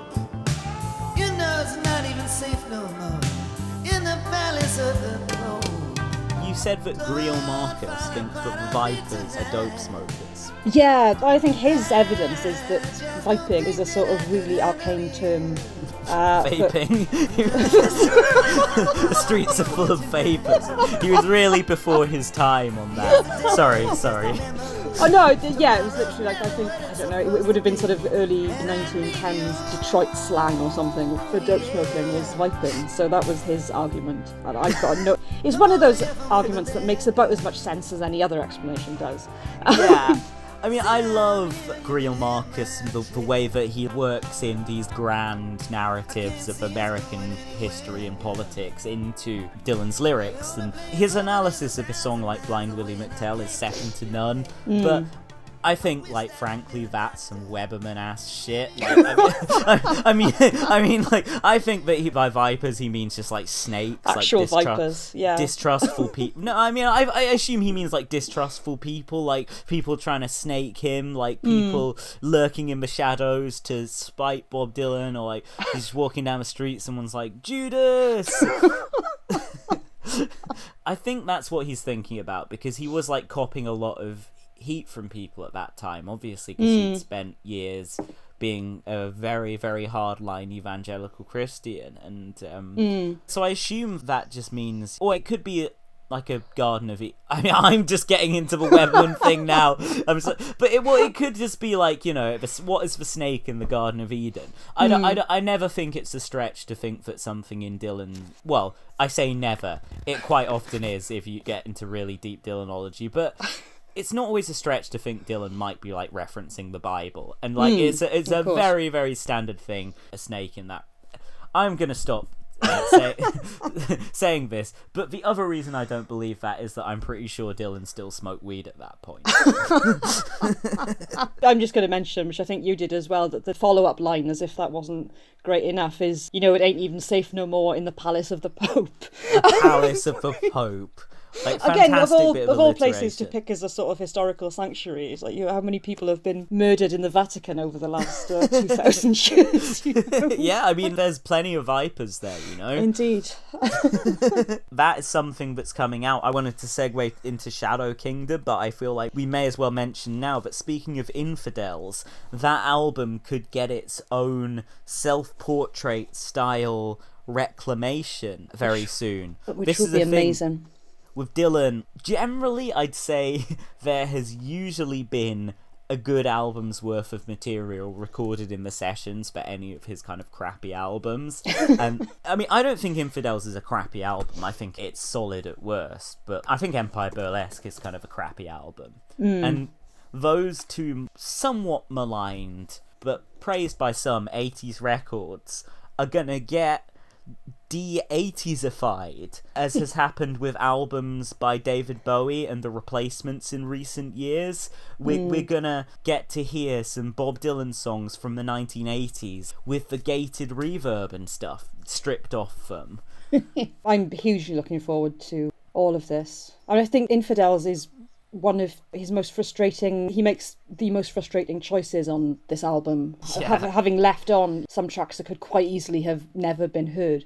Blind william mctell is, is the classic one one of the best things he's ever written. Doesn't bother to put it on. And foot of pride which again like isn't a great song but i love it because it's another of these sort of mad furious totally impenetrable screeds that he comes out with. They sang Danny Boy at his funeral and the Lord's Prayer you talk about Crosby betrayal and death is not the end as well like i think he does a version of that so Yeah, I really like that song. That's gonna be on the new bootleg series. Yeah, I hope they do Infidels justice because I've got a soft spot for it, but he basically ruined it through his musical choices. or his track listing choices, not his musical ones. I. Yeah, I think it's the sequencing choices that the problem with that record. I mean, I don't mind the production on that one too much. I think by mainstream 80s standards, Mark Knopfler did a solid job on that, and Yeah. I think maybe some of the problems people have with it are more Bob's fault than Knopfler's fault, because Bob was the one who did the final mixes of that record while Dire Straits were off on tour. But you have like great musicians on that album. Mick Taylor, formerly of the Stones, on guitar. It's not Ian McLagan from the Faces. He played on the tour, but oh, it's the keyboardist from Dire Straits who plays on the record, but alongside Knopfler. But I, I mean, I really like Knopfler's melodic guitar style on that album, especially just stuff like "Sweetheart Like You." Which I think is actually probably one of the better songs on the album. Uh, not without its flaws, but Indeed. It's got that- you belong. do do do do do do do do do do. And that's a nice example of when Dylan teams with a musician who's got a strong vision of the kind of mm. stuff that can be brought to his music you wouldn't hear on his other records. Yes. A senior Dylan source said to Rolling Stone in an article I read that they couldn't make that album sound too non 80s because the rhythm section on that was Sly and Robbie. Sly and Robbie, yeah, you're the legendary reggae rhythm section, and not that they're sort of super 80s, but the reggae feel of that album is something that maybe some people haven't always vibed with, and like that's not coming off because hmm. They were the guys who played on it, and that's what them playing sounds like. and I don't mind. Again, like I like Sly and Robbie. I think that album is fascinating. Like this reggae rhythm section, half of Dire Straits, uh, Mick Taylor bringing his bluesy slide guitar, Yeah, and some of Dylan's wildest songwriting. yeah, I think this is an example of where it all works even though it shouldn't. Whereas I won't talk too much about the Desire album because I think I think that's the total opposite. It's stuff that should work really well, and he has a brilliant combination of musicians and guess Jacques Levy to collaborate with him on the lyrics. But somehow it doesn't work. Like I, f- I find Desire a really unsatisfactory album, even though it should work really well. But I think I think- Infidels is like the opposite of that. I think the Desire songs, pretty much every one of them work better when performed on the Rolling Thunder Revue. Mm, yes, definitely. much more inspired performances. So yeah, the next bootleg series is Volume 16, Springtime in New York, and that covers 1980 to 85. So as well as Infidel sessions, I think it's going to be mostly Infidels because those were incredibly productive sessions. Mm-hmm. But you're also going to get a disc of, like I said, kind of de 80sified versions of the Empire Burlesque album. which is a spectacular display of 80s bombast. You've got Arthur Baker producing that record. Hmm. And from what the source said, they just stripped all Arthur Baker's shit off it for the new bootleg series. I mean, Empire Burlesque has got my. Oh no, it hasn't. It's, again, like his choices, man. He leaves off Brownsville Girl, which I think is, Yeah. is genuinely one of the best things, the most cinematic. It's another of those sort of sprawling, picaresque stories. But he's got a gospel choir on there. I wish I could remember that movie just a little bit better. All I remember about it was that it starred Gregory Peck. Who actually work better than they normally do with him. And yeah, he just doesn't bother to put these songs onto studio albums. But I hope that track is done justice with the new stuff. Yeah, that eventually appeared on Knocked Out Loaded in '86. Yes, yes, it heavily, heavily gussied up uh, the '80s vibes. There's a version called New Danville Girl, which I think you've heard, right? Mm, yeah, Um, which is from the Empire Burlesque sessions. I think it's pretty similar other than the title, but yeah, I think that's the one that will probably be showing up on Springtime in New York. So it'd be really cool to have a good quality version of that. And I think we talked a little bit before about the tight connection to my heart Oh, video, yes. yes. directed by the great Paul Schrader, set in Japan, I think. Yes. I guess this, this is around the time Schrader was doing Mishima. so he was very interested in Japanese culture and um, bizarre. Yeah, I, I was I was trying to think of something sensible to say about it, but this is one of the songs I don't mind off the album as well, particularly for the opening line. Well, I had to move fast and I couldn't with you around my neck. Like, Yeah. another. I find that a relatable line. You said you'd come to me and you did. What did you expect? and he's doing the thing like all of those lines are taken from Humphrey Bogart film noirs. Ah, okay, I, I, I, I did not know that. Okay, that's added a whole other layer of appreciation to the song for me. That song is to rewrite of an Infidels outtake. Someone's got a hold of my heart, mm-hmm. which there's a version on the bootleg series one to three, but there's a more rockin' version I like. I remember we disagree on this. You prefer the more the more acoustic based bootleg I do, series I do. version. I think the rockin' one will be probably the version on forthcoming bootleg series, but that has a completely different approach to how he starts it. They say eat, drink, and be merry. Grab the bull by the horns. Yeah. Say, eat, drink, and be merry. Take the bull by the horns.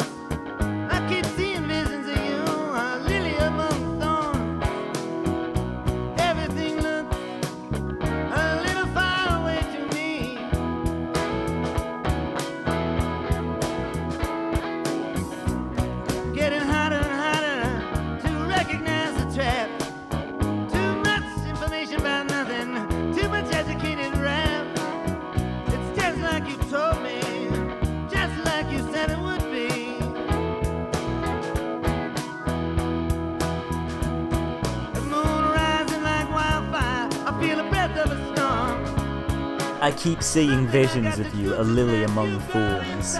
That line I think is incredible. The whole alternative lyrics are very. Um, it, it was on. Was it on Biograph? Or it was. I, I've definitely heard a version of it. Yeah, that will be on bootleg series one to three. That's that's Um, right. Yes. He's like getting harder and harder to recognize the trap. Too much information about nothing. Too much educated rap. Just like you told me. Just like you said. I, I guess like it's just like you told me. Just like you said it would be. He doesn't jump off the page, but just like the way he sings it. Just like you told me. Just like you said it would be. It's like. I think his singing around infidels was so impassioned and great, like on Jokerman, Oh, on yeah. I and I, Brilliant on song. Blind Willie McTell. That's the best he ever sang, I think. Mm. On License to Kill, Oh yes. Uh, yeah, my- that's a song I always forget about, but yeah, that's pretty good. How can you forget the song where he, he boldly came out against space travel? He will. For man has invented his doom. First step was touching the moon. One of my notes was just Bob's hatred of space travel vindicated. Oh, clearly he foresaw the whole Elon Musk and Jeff Bezos fly, flying to the moon and leaving us all here. Yeah, it's a prophetic song, really. Yeah, man has invented his doom. The first step was touching the moon. He didn't say who touching the moon. He meant the rich man. Uh, Absolutely. the and then we'll just like log on tomorrow and see Bob Dylan on a trip to. He's spending his new money from selling his catalogue on going to space. But then, just very briefly on Someone's Got a Hold of My Heart, the next line is amazing, and he changed it to, I think, incorporate another line from a film noir in tight connection to my heart. But in Someone's Got a Hold of My Heart, he says, The moon rising like wildfire. I feel the breath of a storm. And then he changes that on tight connection to my heart to I'm gonna get my coat. I feel the breath of a storm. but it kind of suits it because he's doing this very casual talk song thing where he's doing his best Humphrey Bogart. Like, I'm gonna get my coat. It does, yeah, it works better for this version, I think. But yeah, that line is such a loss because it's so beautiful. Oh, I know, yeah, moon rising like wildfire. And then, this is so funny. Just got back from a city of flaming red skies. Everybody thinks with their stomach. There's plenty of spies. and that's the kind of verse that he puts on an early version of a track and rewrites. But I, I still like it. It's like I was just going through. I the other night just pissing about. Like I went through this leaked infidels outtake album. Like there's, there's Oh, like yeah, yeah. several discs worth of leaked infidels outtakes. They all sound pretty good. There's a bit of tape hiss and stuff, but I just listened to every take of Sweetheart Like You. he pretty. It turns out he pretty much nailed the lyrics on take three, but uh, takes one to three have very different lyrics and if you go to the rehearsals as well there's some different lyrics there too and it's just incredible seeing the way that he's working on it and it makes it make sense the mm. way years after putting a song out he'll decide oh yeah i should change that because there's so many alternates there's so many directions he could have gone in but he mm. Oh, doesn't definitely. There's that whole, it might be an urban legend or something, but the whole thing about a hard rain's to fall, every line in that was meant to be the first line of another song. Um, Wow. which, which he thought that he wouldn't. Again, this is where the urban legend comes in, I think. The threat of nuclear war was so impending that he thought he'd never get to write all these other songs, so he put their opening lines into Hard Rain. Um, I'm not sure if I believe that, but it's an excellent Oh Bob wow! myth. I love the idea of him being just so terrified by the looming threat of nuclear war. I mean, as many people were, but he were, yeah. with this great existential weight of this being Bob Dylan's mind. Like, you know, the age of the Antichrist uh, has, has only begun. They, they killed him once. They killed. ah, what- what is what is the- there's a particular lyric from Murder Most Foul? Killed him on the altar like a sacrificial lamb or whatever it is. I need to listen to that song. Oh Uh, yes, is, it- is it I- the, the altar of the new moon or something like that? It's it's a, a really They killed him on the altar of. It's a New Orleans reference, actually. They killed him on the altar of the rising sun. oh oh this wow. is because obviously, you know, there is a house in New Orleans, blah, blah, blah. And Oliver Stone's JFK, what city is that set in? it all comes Wait. together. exactly. Which city's homosexual underworld does that film posit were responsible for the assassination of JFK? I mean, Bob doesn't seem to have anything in this song about the whole homosexual underworld aspect of the uh, Oliver Stone conspiracy theory, but yeah, like that's absolutely it. They killed him on the altar of the rising sun, and I Oh, think that's uh, kind of a double entendre. I think it's the rising sun of a new decade. They killed him so early on in the 60s. They killed him on the altar of the son of the Beatles, Mm. the son of this new popular culture that Dylan was part of, rising, or the liberatory politics of the 60s. Mm, yeah, Age of Aquarius. Yeah. Did that begun by then? Yeah, yeah. Exactly, and he mentions that in the song, doesn't he? Hmm. I'm going to Woodstock. It's the Aquarian Age. Then I'll go over to Altamont and sit near the stage. Just brilliant, absolutely brilliant.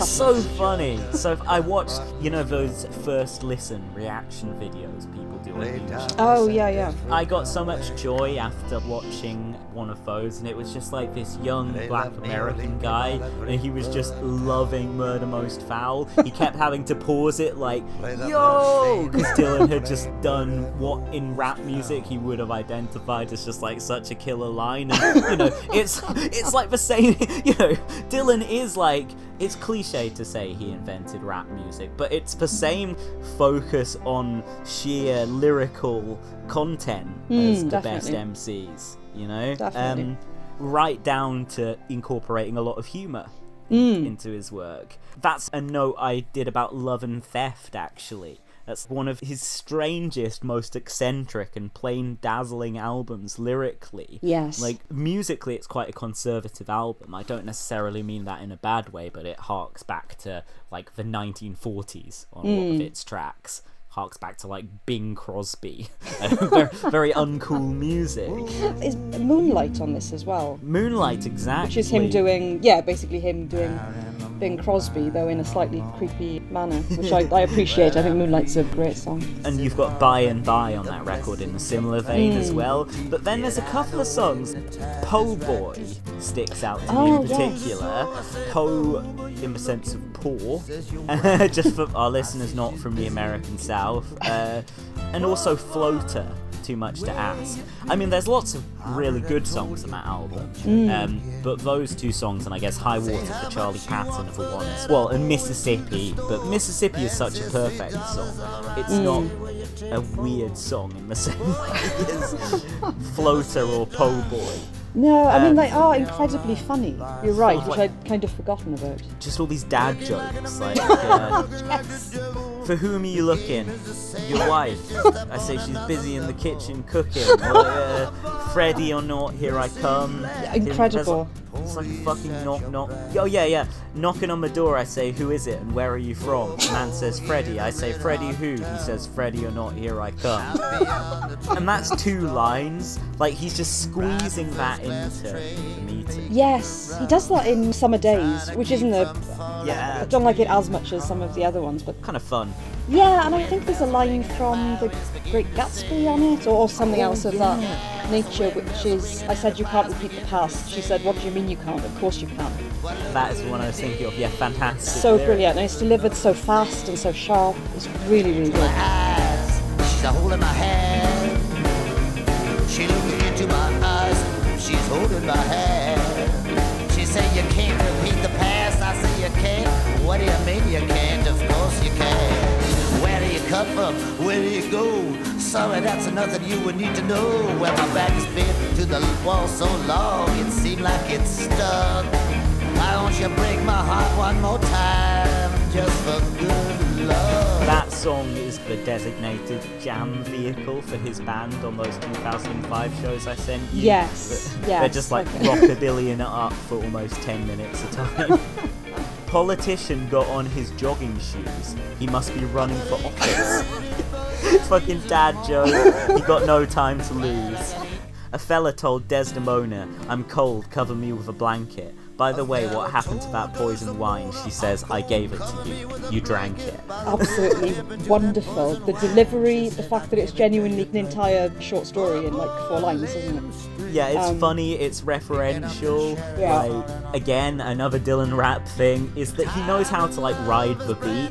He's, Yes. He has such a good sense of rhythm. Like he wouldn't be able to change the meter of his songs every single night he's on stage Mm. if he didn't know where to come in. And he has a great sense of pitch as well. Mm. Like sometimes he'll sing badly, but I don't think he often actually sings off key. He's Yes. he's just like he's straining or whatever. But uh, Yeah, you know, I he- agree. He knows what he's doing. The way that he delivers lyrics is such an alchemy in itself. Like even aside from the Mm. lyrics that he's actually delivering, whether it's a dad joke or some startling line about the ghost of electricity.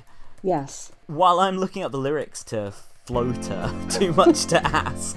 I do wish it wasn't called that. it's such a yeah. I know. just I just think you know what I'm thinking of. But it uh, doesn't help that I think he's using it in the sense of Drifter. It's a fun song and a silly song, but there's some sort of melancholy to it as well. They all got out of here any way they could. Cold rain can give you the shivers. They went down the Ohio, the Cumberland, the Tennessee, all the rest of them rebel rivers. So I guess he's back to the Civil War, but there's something that's really quite unsettling and quite disturbing about this song. Though it has That's- got a lot of dad jokes in it. That's a great line. The Ohio, the Cumberland, the Tennessee, like it just kind of lets them roll off the tongue. Hmm. Like a lesser songwriter might pick two of the rivers or something. Yes, uh, exactly. but but he's like, no, no, I've got there's enough syllables. I can I can I can do that. And then two lines before that, he's back in Shakespeare as well. He's like Romeo Oh, said yes. to Juliet, "You got a poor complexion. It doesn't give your appearance a very youthful touch." Juliet said back to Romeo, "Why don't you just shove off if it bothers you so much?" Absolutely The- wonderful. The specific line I was looking for was, alright, so this line, if you ever try to interfere me or cross my path again, you do so at the peril of your own life. I'm, I'm not, I'm not quite as cool or forgiving as I sound. I've seen enough heartaches and strife. Um, that's from the Yakuza book. so that's the Japanese gangster talking there. Wonderful. But the bit I was thinking of was my grandfather was a duck trapper. He could do it with just dragnets and ropes.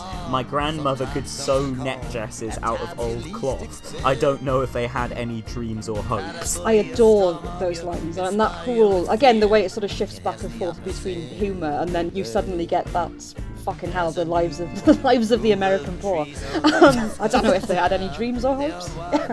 Yeah, they're just just busy trapping ducks. Like, no, it's it's an incredible song, and that's why I'm saying this album it has exactly as much lyrical content. You may say, okay, it's not quite as good, but it has as much going on lyrically as any of his 60s albums because I mean they've got such this like youthful exuberant energy but his most recent albums because they're kind of musically conservative in a lot of ways I mean I don't think Murder Most Foul is like the way that he was mm. just like I've got a lot of syllables to fit in. I could do Po Boy and just cram them all in again. But on the other hand I could just have no rhythm and let the drums be like a melodic instrument just ornamenting the rest of the instruments. But a lot of his albums they're rooted in certain traditional musical forms. A traditional a broad definition of traditional this might mean mid 20th century american popular music. But mm-hmm. you can look at that and forget there's still so much going on in terms of the lyrical content. Romeo, he said to Juliet, you got a poor complexion. And doesn't give you appearance of have a youthful touch. Juliet said back to Romeo, why don't you just shove off if it bothers you so much? They all got out of here any way they could. Cold rain can give you the shivers. They went down the Ohio, the Cumberland, the Tennessee, all the rest of them rebel rivers. Oh yeah, and I'm actually just scrolling through the lyrics to Floater. Um, and the, the fact that, I mean, he does this quite a lot. You'll be sort of going down in various couplets where the lines are almost justified, and then there's a massive line that just sort of spills over onto the next one after he says he doesn't know if his grandparents had any dreams or hopes. There's, I had him once though, I suppose, which is a brilliant line in itself. I had, Oh, it, had him once though, I suppose. To go along with all the ring dancing, Christmas carols, and all the Christmas Eves. I mean, that is a fucking hell of a line. How have I never noticed that before? That's amazing. Like we say, like the more you learn about Dylan, the more you realise what you previously missed and what you mm. still have to learn. I, I love specifically the line, "My old man, he's like some feudal lord, got more lives than a cat." Yeah, wonderful. I mean, there's so much. I know he's written a fairly dreadful novel, didn't he, called Tarantula, quite young, but his turns of phrase here and the imagery and all the family dynamics and the romance, etc., that it calls to mind. And he's got a year for dialogue as well. I would love to read a screenplay or a novel that was based on this album. Well, the closest thing, because immediately after this, his next project was the film Masked and Anonymous. Oh, we- God.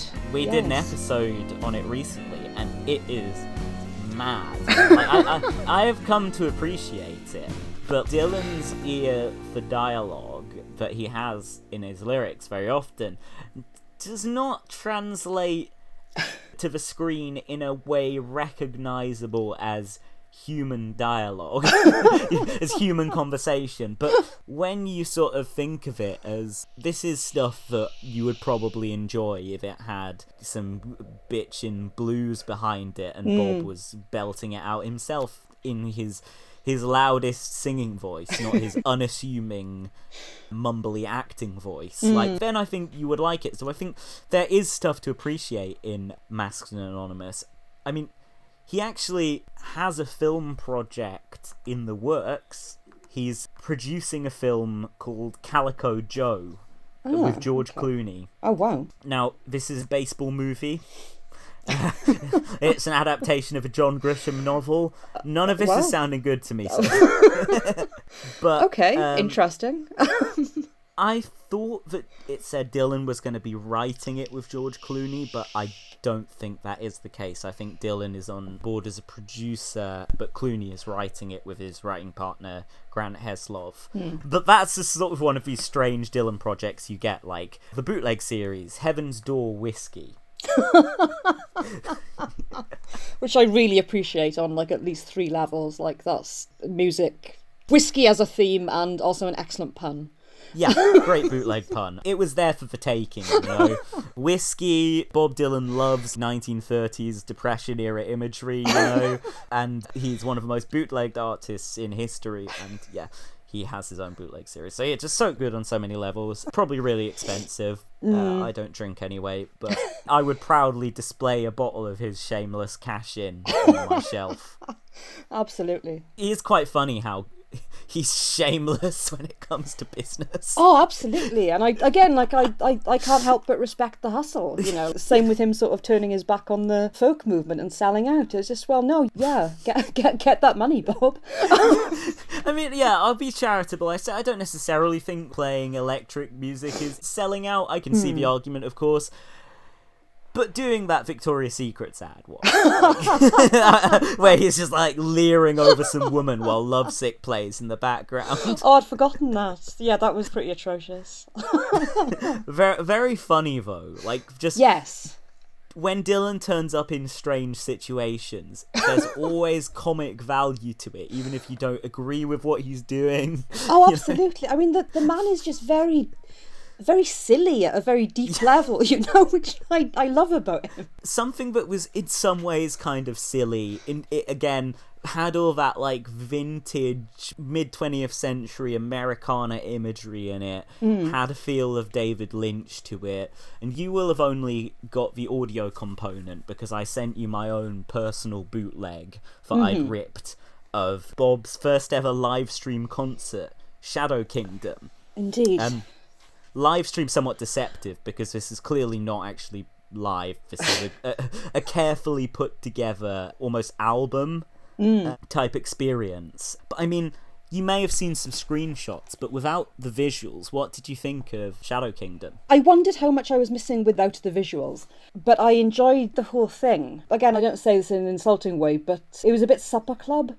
in, in exactly the same way as his Sinatra covers and the previous gig that I'd seen with him, which was very dinner jacketed and everyone was. A classy evening's entertainment. Yeah, an, uh, an audience with Bob Dylan, you know, that kind of thing. But I mean, I don't say that in a bad way. I think some of the mystical, bloodthirsty elements maybe got a bit, got a bit lost, which I regretted. But again, I thought it was great to see him deconstructing some of his older stuff, like he does Tombstone Blues with I think Ah, barely so barely good. any accompaniment. Oh, and Queen Jane approximately in the minor key, which I thought was really interesting. That is a great version of Queen Jane, and yet it was like the murder most foul of Tombstone Blues. Super like drifting in and out the, the music. No rhythm. Again, he didn't have a drummer for this show, as well as playing with all mu- musicians differently. As no percussion, so it was all kind of left to I, I can't remember the woman's name, but she was playing double bass on pretty much the whole thing, Oh, wow. uh, which has a nice thick percussive sound. So that was where most of the rhythm was coming from. But yeah, there was actually some new lyrics throughout the show. You may not have picked up on them because I didn't at first until someone pointed out that they were new. I thought On I caught some on Queen Jane, but I couldn't decide if he'd rewritten it or if he'd just sort of forgotten the words. Someone was sort of fudging them together a bit. It, um, but that's the only one that I noticed. Oh, interesting. There was one where I was just like, he mumbled that lyric.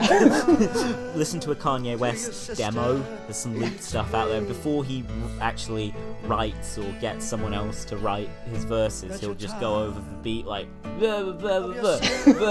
just trying to like feel out the rhythm. And, like Dylan did that for just like half of one line, uh, which he occasionally does on his album. I admire his commitment to just like. Well, there's a famous story about Chris Shaw, the engineer who worked on Modern Times, Love and Theft, and Rough and Rowdy Ways, who Bob hired for his work on Public Enemy's classic records. And there's this bit where Chris Shaw said to Dylan about one of the songs on Love and Theft, he's like, Bob, where you're supposed to say shadow on that take, you say stado. Are you sure you are you sure you want to do that as a take, or do you want to like redo it? And uh, Bob was just like. Yeah, Scatto. so he doesn't care if there's a minor error on one of his songs. It's like on Visions of Johanna, you know how the final chorusy bit of Visions of Johanna is slightly longer than the rest. Like it has mm-hmm. that the fiddler now steps to the road, whatever. Yeah. Just slightly extended on the back of a fish truck that loads while their conscience explodes. Just two extra lines, I think. Hmm. You can hear the fucking band are like, oh shit, on, on the finished, the like classic studio version of Visions of Johanna. they forget that, that, that that's there, or like on one of the verses of like a Rolling Stone, they forget the chord changes as well. I. I love that shit. Isn't it on Sad Eyed Lady of the Lowlands where he didn't tell the band how many verses it had? Which which meant that they sort of built, with every chorus, they sort of built to a crescendo because they were like, okay, Yeah. this is big finish. And then he just carry on with another verse. Yeah, yeah, yeah. So he really kept them on their toes there. Like Kenny Buttrey's drums on that track are so good because he was mm. just constantly building to a climax. The lyrical rewrite in Shadow Kingdom that I was going to mention was in To Be Alone with You. Did I kill somebody?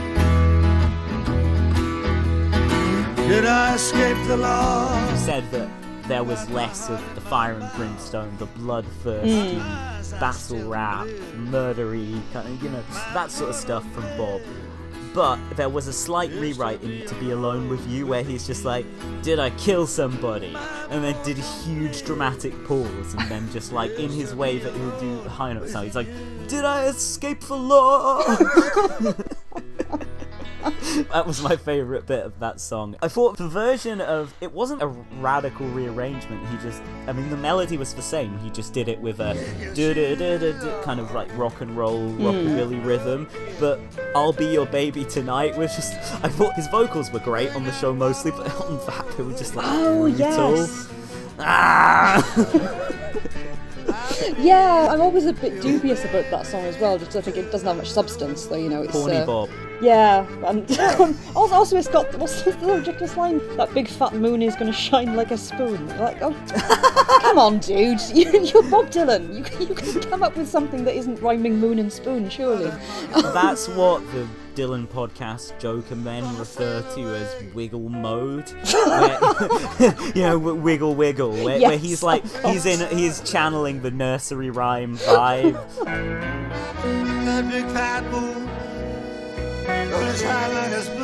I mean, a great like Dylan wiggle mode tune is a Tweedly Dum and Tweedly Dee. Oh, No, yes. so, sorry, correction.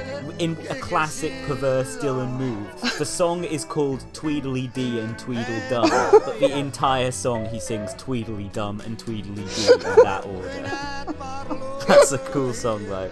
But yeah, any any other highlights of Shadow Kingdom? Um, no, I mean, I was pleased with the whole thing, which again, as I was saying before, I always approach a new Dylan intervention with, with a bit of trepidation, but I thought this was very solid. just to fill you in on the visuals, it had a feel of a mid 20th century African American dive bar. Okay. Um, I thought at first that he'd picked out specifically an entire audience of black people uh, to just get that jazz club kind of feel, but he actually had some white guys dressed like mid 20th century agricultural or possibly Ah, factory okay. workers sitting around smoking. At one point, because it wasn't really a live show, each performance was staged. uh, in, like in a different kind of spot. It was very, like I say, really cool visually. He was at one point just standing singing in this crowd of white working class, kind of, well, probably actors living with their wealthy parents in LA. But these guys like dressed up like they just come back from the mill, just there drinking beer, and all of them completely ignoring him. and then in other, he performed another song with like two brassy film noir broads like standing on either side of him just like flanking him like these are my girls Like- and apparently one of them was martin scorsese's daughter Oh wow. it transpired I guess when you're Martin Scorsese's daughter, you get the invites to the she's, pr- she's probably known Dylan all her life. like- Yeah, yeah. um, Dhani Harrison, George Harrison's son, talks about how Bob Dylan's very nice to him growing up and stuff. But yeah, there, are some people who just Bob Dylan has been there their whole life as, mm. as, as a person they know. On iPlayer currently, there's a documentary about AJ Weberman. Okay. It features clips of the famous Weberman Dylan phone call, which are actually available on YouTube in full. Oh, um, If wow. you want to listen to the two of them go head to head. Weberman take offense at Dylan singing on Sign on the Window on New Morning. Dylan's like, looks like nothing but the rain or something. And AJ Weberman's like, what are you, a weatherman? And at one point, Dylan, like Dylan, is just trolling him. Like he he knows that the thing that's gonna upset at this time in his life radical leftist hippie AJ Weberman is to call him a cop. And he's just like, you know, I'm gonna have some pins printed up that say AJ is a pig. And Weberman gets so fucking angry. He's like, "You you calling me a fucking pig, man? You hang out with fucking Johnny Cash, man." And Dylan just keeps saying, "Yeah, man, I think you're a pig. You go through people's garbage. Isn't that what the police do?" Oh, wonderful. but there's an anecdote. I was just thinking of Dylan as a role model to kids. There's an anecdote that Weberman tells in that about he's like stalking Dylan one day as he does. He's hanging out outside Dylan's house. And Dylan is with his young son. I'm not sure which one of his sons, but Dylan's unpacking a car with his young son outside his house. And he points to Weberman and he gets his son. He says, Look over there. Look at Weberman. He had a nose job because he's ashamed that he's Jewish. Oh, God. And uh, and Weberman, like again, Dylan, he seems to know exactly what will crush Weberman, and he just looks at his son. He's just like, I don't ever want you to be ashamed that you're Jewish, son. don't be like AJ. And Weberman is just like, that was the last time I ever saw Dylan. And this is years later. And this guy is a fantasist. This maybe never actually happened, but it's just brutal. Oh yeah, I mean, he, and he's always. I think it's it's a measure of how just like psychologically astute he is. He always knows which buttons to push to be a, a horrible person to like anyone in his life. There's that actually quite sort of upsetting scene with his him and Phil Ochs and I think another of that sort of milieu in a taxi and. Dylan's just sort of destroying Ochs and then finishes it off by saying something like, Get out, Ochs! You're not a writer, you're a journalist. Yeah, you're not a folk singer, you're a journalist. I think that was it. You know, Brutal. and then you look at Phil Ochs, who took his own life, Mm. not because of that. Years later, guy struggled with depression a lot, and that was very unfair of Dylan as well. You look Mm. at Ochs' song Changes. That's not a political song, it's just a beautiful piece of songwriting, but obviously most of Ochs' stuff was kind of agitprop, Mm. and so he knew exactly where to get him. and- Exactly. I mean, we've gone a long time. I'm Oh, conscious blimey, yes, now.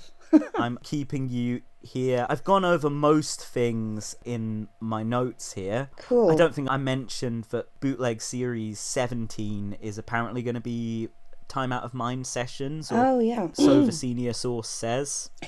Not my senior source, senior Dylan source. Rolling Stones senior source. But I was just going to ask you, how many times have you seen Dylan? So you saw him in the Sinatra era, but you said you saw him in 2005? Yeah, the first time that I saw him was at, pretty sure it was Brixton Academy. Ah, no, the first time I saw him was at the Hammersmith Apollo.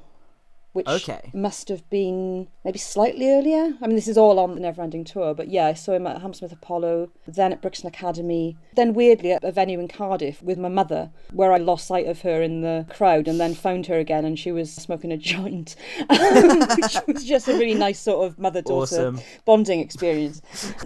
yeah, and then I've seen him at massive festivals like the Flower in Finsbury Park and that kind of thing. But yeah, then the last time I saw him was at Wembley. So yeah, I guess only a handful of times really, like sort of maybe six or seven times. Which ones of those shows have stuck out to you as the highlights? Uh, the Brixton Academy one, particularly, because the others I was sort of on my own, but I went there with a friend of mine, Susie, who's also a Dylan obsessive, and we, we were probably like right on the barrier with all. All the boring men getting sort of annoyed with the fact that we were yelling at the tops of our voices. But in fact, the first song he did was sort of a tribute to Link Wray, who I think might have. Yeah, I can't remember how he brought him into it. But yes, it opened with a sort of tribute to another artist, and then he closed by covering The Clash's London Calling. Um, So good. and the, yeah, like the Clash are just slightly lower than Dylan on my list of bands that I absolutely love. Yeah, I love and London. Calling is quite a sort of emotionally important song to me for various reasons. So having all of that wrapped up together was just magnificent. Like that's one of the best gigs I've been to, certainly. Weirdly, the first time I saw Bruce Springsteen, he opened the show with London Calling. Oh wow! So we've both seen famous rockers who are not the Clash play that song. But those 2005 Brixton Academy shows, there's a cool compilation of them on the Dylan blog, A Thousand Highways, which compiles compilations of different years and eras and tours that he's done. And their compilation of that residency is a really good listen. I mean, it's all audience recordings, but pretty good ones, I think. And uh, Oh, cool. it features, I think, the two covers that you've mentioned alongside a great Visions of Johanna. That um, oh great. One of the boring men that you mentioned when Bob's guitarist, where you had Stu Kimball in the band then as well, but I think it's the late Denny Freeman who hmm. died earlier this year, sadly. I think there's a really cool guitarist. I think the only Dylan album he played on was Modern Times, but I played with him live for several years, and he does a really nice solo in Visions of Johanna, and then just does one slightly bad note, and this cunt in the audience is just like, oh, what's he? No, what's he? He's like, ooh, he's so, and he's so close to whoever's re- recording it, mic. And I was like, I hope someone kicked that guy's ass after the show.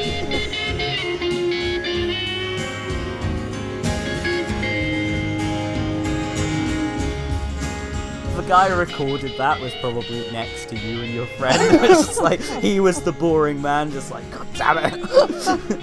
I'm trying to make a bootleg that people will discover in 15 years from now.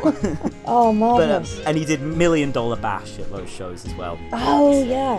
For like the only time, I think. Yeah, that was not the show I was at, but I may have heard that version, which is great. That is a great song. Just silly, just gibberish, you know, fun basement tapes vibes. Yeah. Um, I've seen Dylan twice. I saw him in 2017, which was the tail end of the Sinatra era. Hmm. I think 2018 he went back to playing shows of all original stuff. And then I saw him again in 2019 co-headlining with Neil Young at Hyde oh, Park. oh, brilliant. They're like, we want to put on a show that will appeal specifically to Jack Frame. How do we, how do we go about this? and yeah, just finally, I guess the only thing. Oh no, there's another thing about the Neverending Tour actually. But just the Neverending Tour is fascinating because in a lot of ways it's so transient. There's a lot of it, at least before the pandemic hit, but most artists touring solidly for 30 years would be putting out a few live albums along the way to you know, hmm. make a bit of money. Because it's just easy money. You're always playing live, why not just record the shows, put them out? But Dylan, maybe in years to come, will get live albums drawn from 30 years of the never ending tour. Hmm. But he absolutely believes in some kind of mystique to the live show, that it is a thing that happens in the moment. Yes, definitely. One of the only times I've seen him speak on stage before he started introducing his band again after not doing so for years. In 2019, a clip went viral of him having a go at someone in the audience for taking pictures. That was. He was just like, "I'm gonna start. Like, we can have a sing, or we can you can have a listen to music. You can take pictures." And, like, you couldn't you couldn't understand what the fuck he was saying. Seemed really distressed, to be honest. Like, I was so. I'm glad that he seemed to keep on touring after that and go from strength to strength. but yeah, there's an MTV Unplugged live album, but that wasn't recorded on the tour. Mm. I mean, you can tell because it had a keyboard player on it. He never has keyboard players on, on his tour because he says they all overplay. He's the only person he trusts to play keyboard. on his tour. And I mentioned to have a big screens are always just a static shot of him as keyboard, mm. and maybe you'll see the guy behind him. That's it yeah, there's really no. I I was going to say there's, there's no sort of attention to aesthetic, but I mean, I guess minimalism is a kind of aesthetic approach or choice in itself. I remember one time I saw him, he had all the band were in black hats and he was in a white hat. I'm, su- I'm sure we were meant to read some sort of mystic significance into that, but I wasn't quite sure what. I think there must be a kind of loose dress code with Hmm. his band. Maybe he doesn't tell them, but they know they've got a kind of dress classy Hmm. and dress old fashioned. Indeed. yeah. The only paragraph that I had in the show notes that we haven't really got into is Dylan and rap. So just very quickly, like running through some of the stuff I've found. Like, there's obviously people will be like, "Oh, Dylan, you know, he invented rap." And when I say people, I mean like irritating white boomer rock fans who've never heard a fucking rap record in their lives. Mm. But Dylan does have a genuine connection to. It's not mm. subterranean homesick blues being kind of talky. In the 80s, Kurtis Blow recruited him for a track called Street Rock. Oh um, yeah, which I vaguely remember. I think Kurtis Blow recorded with the Clash as well. They seem to have some sort of affinity with rock musicians. Dylan had used his backing singers Hmm. on Infidels. And Dylan's actually rapping on that song. He's not like just the guest singer. I've indulged in high knowledge to scan of encyclopedia, keeping constant research of our reports in news media. Kids starve in Ethiopia, and we are getting greedier. The rich are getting richer, and the needy's getting needier. On Theme Time Radio Hour, Dylan rapped a few lyrics by LL Cool J. Performed them. I think I may have set them to the beat. I'm not sure. I think I did an edit where I found the beat of that song and added Dylan to it.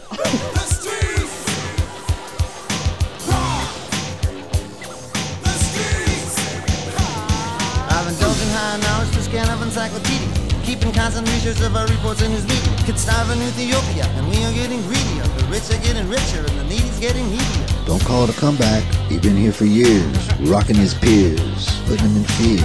Naked tears rain down like a monsoon. Explosion is overpowering. Over the competition, LL Cool J is towering. There's Mama say knock you out, so I'm gonna knock you out. But also in Chronicles, he praises NWA, Ice T, uh, and Public Enemy, and he praises specifically these really hard-edged late '80s rappers. He describes them in a classic, indelible Dylan Turner phrase as throwing horses off cliffs.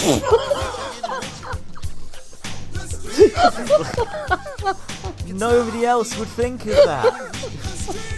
Amazing. Whether he's doing a beautiful eulogy to Jerry Garcia, bigging up rap mm. music or whatever, he's just always got that line that is just completely Yeah. one of a kind. Completely out of left field. Yeah, but AJ Weberman was furious that Dylan praised Public Enemy because of Professor Griff, the former member of Public Oh, Enemy's cool. history of anti Semitic mm. remarks, and so he used Dylan's fondness for rap music as further evidence in his mad raving for Dylan's anti Semitism.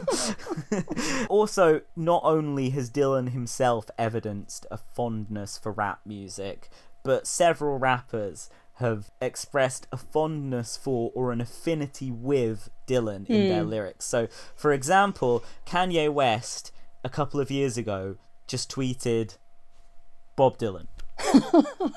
he just wrote Bob Dylan, no context. Then I think he was obviously thinking about Dylan a lot because he tweeted, Bob Dylan hit me up, let's get together. I don't know if that collaboration happened.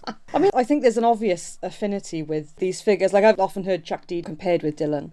Kanye on another mm. level, on the sort of spectacular showboating and slightly Yeah. trolly persona that Dylan has. I can easily see why Kanye would find something to identify with. Kanye's in his Christian era right now. Indeed, indeed. I think right now he's doing his kind of shot of love infidels period where he's doing stuff stuff that's got some religious stuff and maybe some like normal, n- well, not normal because he's a very weird guy, but non-preachy stuff. But yeah, absolutely. And then Kanye then revealed that it was when the More Blood, More Tracks hilariously titled bootleg series had come out. And it turned out Kanye had been really into the song Up to Me. Ah, Uh, okay. It's a cool song. It's kind of got the melody of Shelter from a Storm, but the lyrics are all different. Yeah, so he was tweeting out lyrics from Up to Me. 2013, Jay Z received criticism from the right for going to Cuba on holiday. Oh wow, I was not aware Um, of that. And so Jay Z put out a song not only clarifying that billionaire tycoon Jay Z is not a communist. On the song Open Letter, he also described himself as the Dylan of rap and referenced Idiot Wind. Oh, fantastic. He's basically said all the criticisms of him were Idiot Wind, and he said, possibly in reference to Republican entertainer Stacey Dash, who had criticized his Cuban sojourn. He said, You're an idiot, babe. You should become a student. Oh, wonderful. I'm in Cuba, I love Cuban. This communist talk is so confusing. When it's from China, the very mic of the music. Idiot win, the Bob Dylan, the rap music. You're an idiot, baby. You should become a student. Just to top it off from that same generation of rappers, Nas has said that Dylan is his single biggest influence as a songwriter on BBC Radio 6.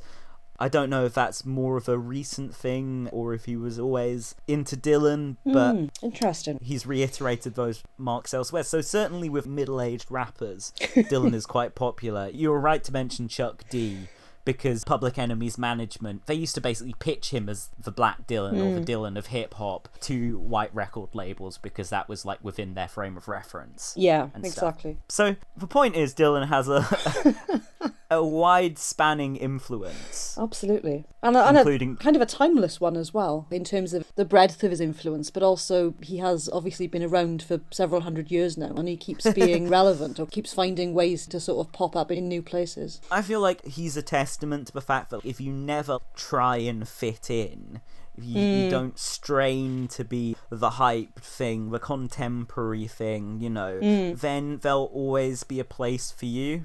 Yeah, absolutely. Um, Words So- to live by. if that's an inspiring message, yeah, that's why Realpolitik remains only marginally popular.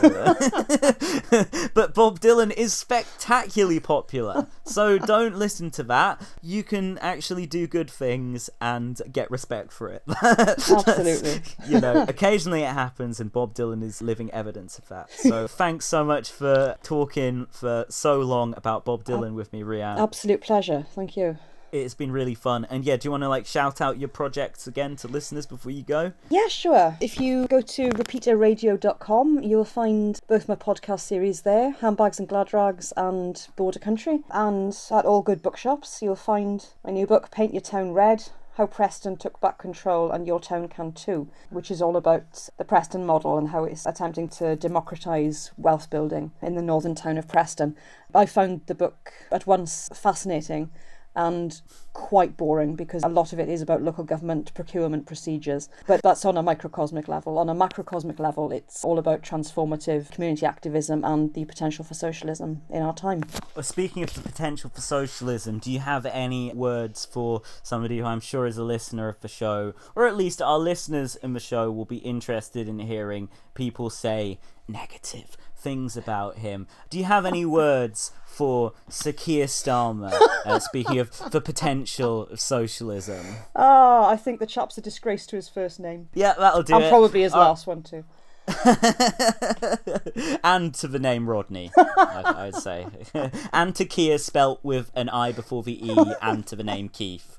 Yeah, thanks, Rhian. It's been really, really fun. No, Um, pleasure's all mine. Thank you so much for having me on, and I look forward to this going out. brilliant. Uh, Viva Dylanismo. Absolutely.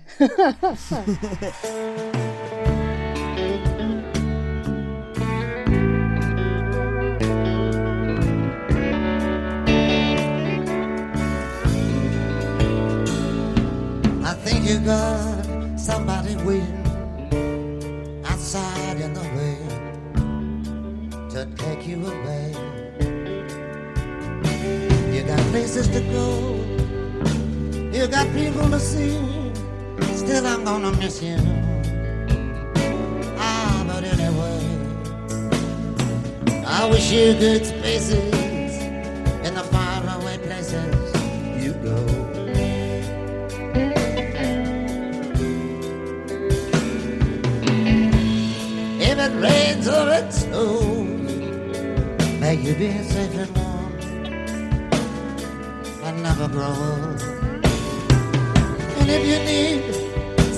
somebody sometime, you know I will always be there. I'll do it although I'm not supposed to care. I'll take you the keys for my flying machine, if you like.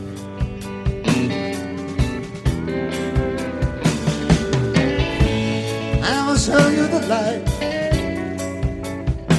And when you call, I'ma come a running to you. And if you need somebody sometime, I know you would treat me the same. Just lie there, you're not supposed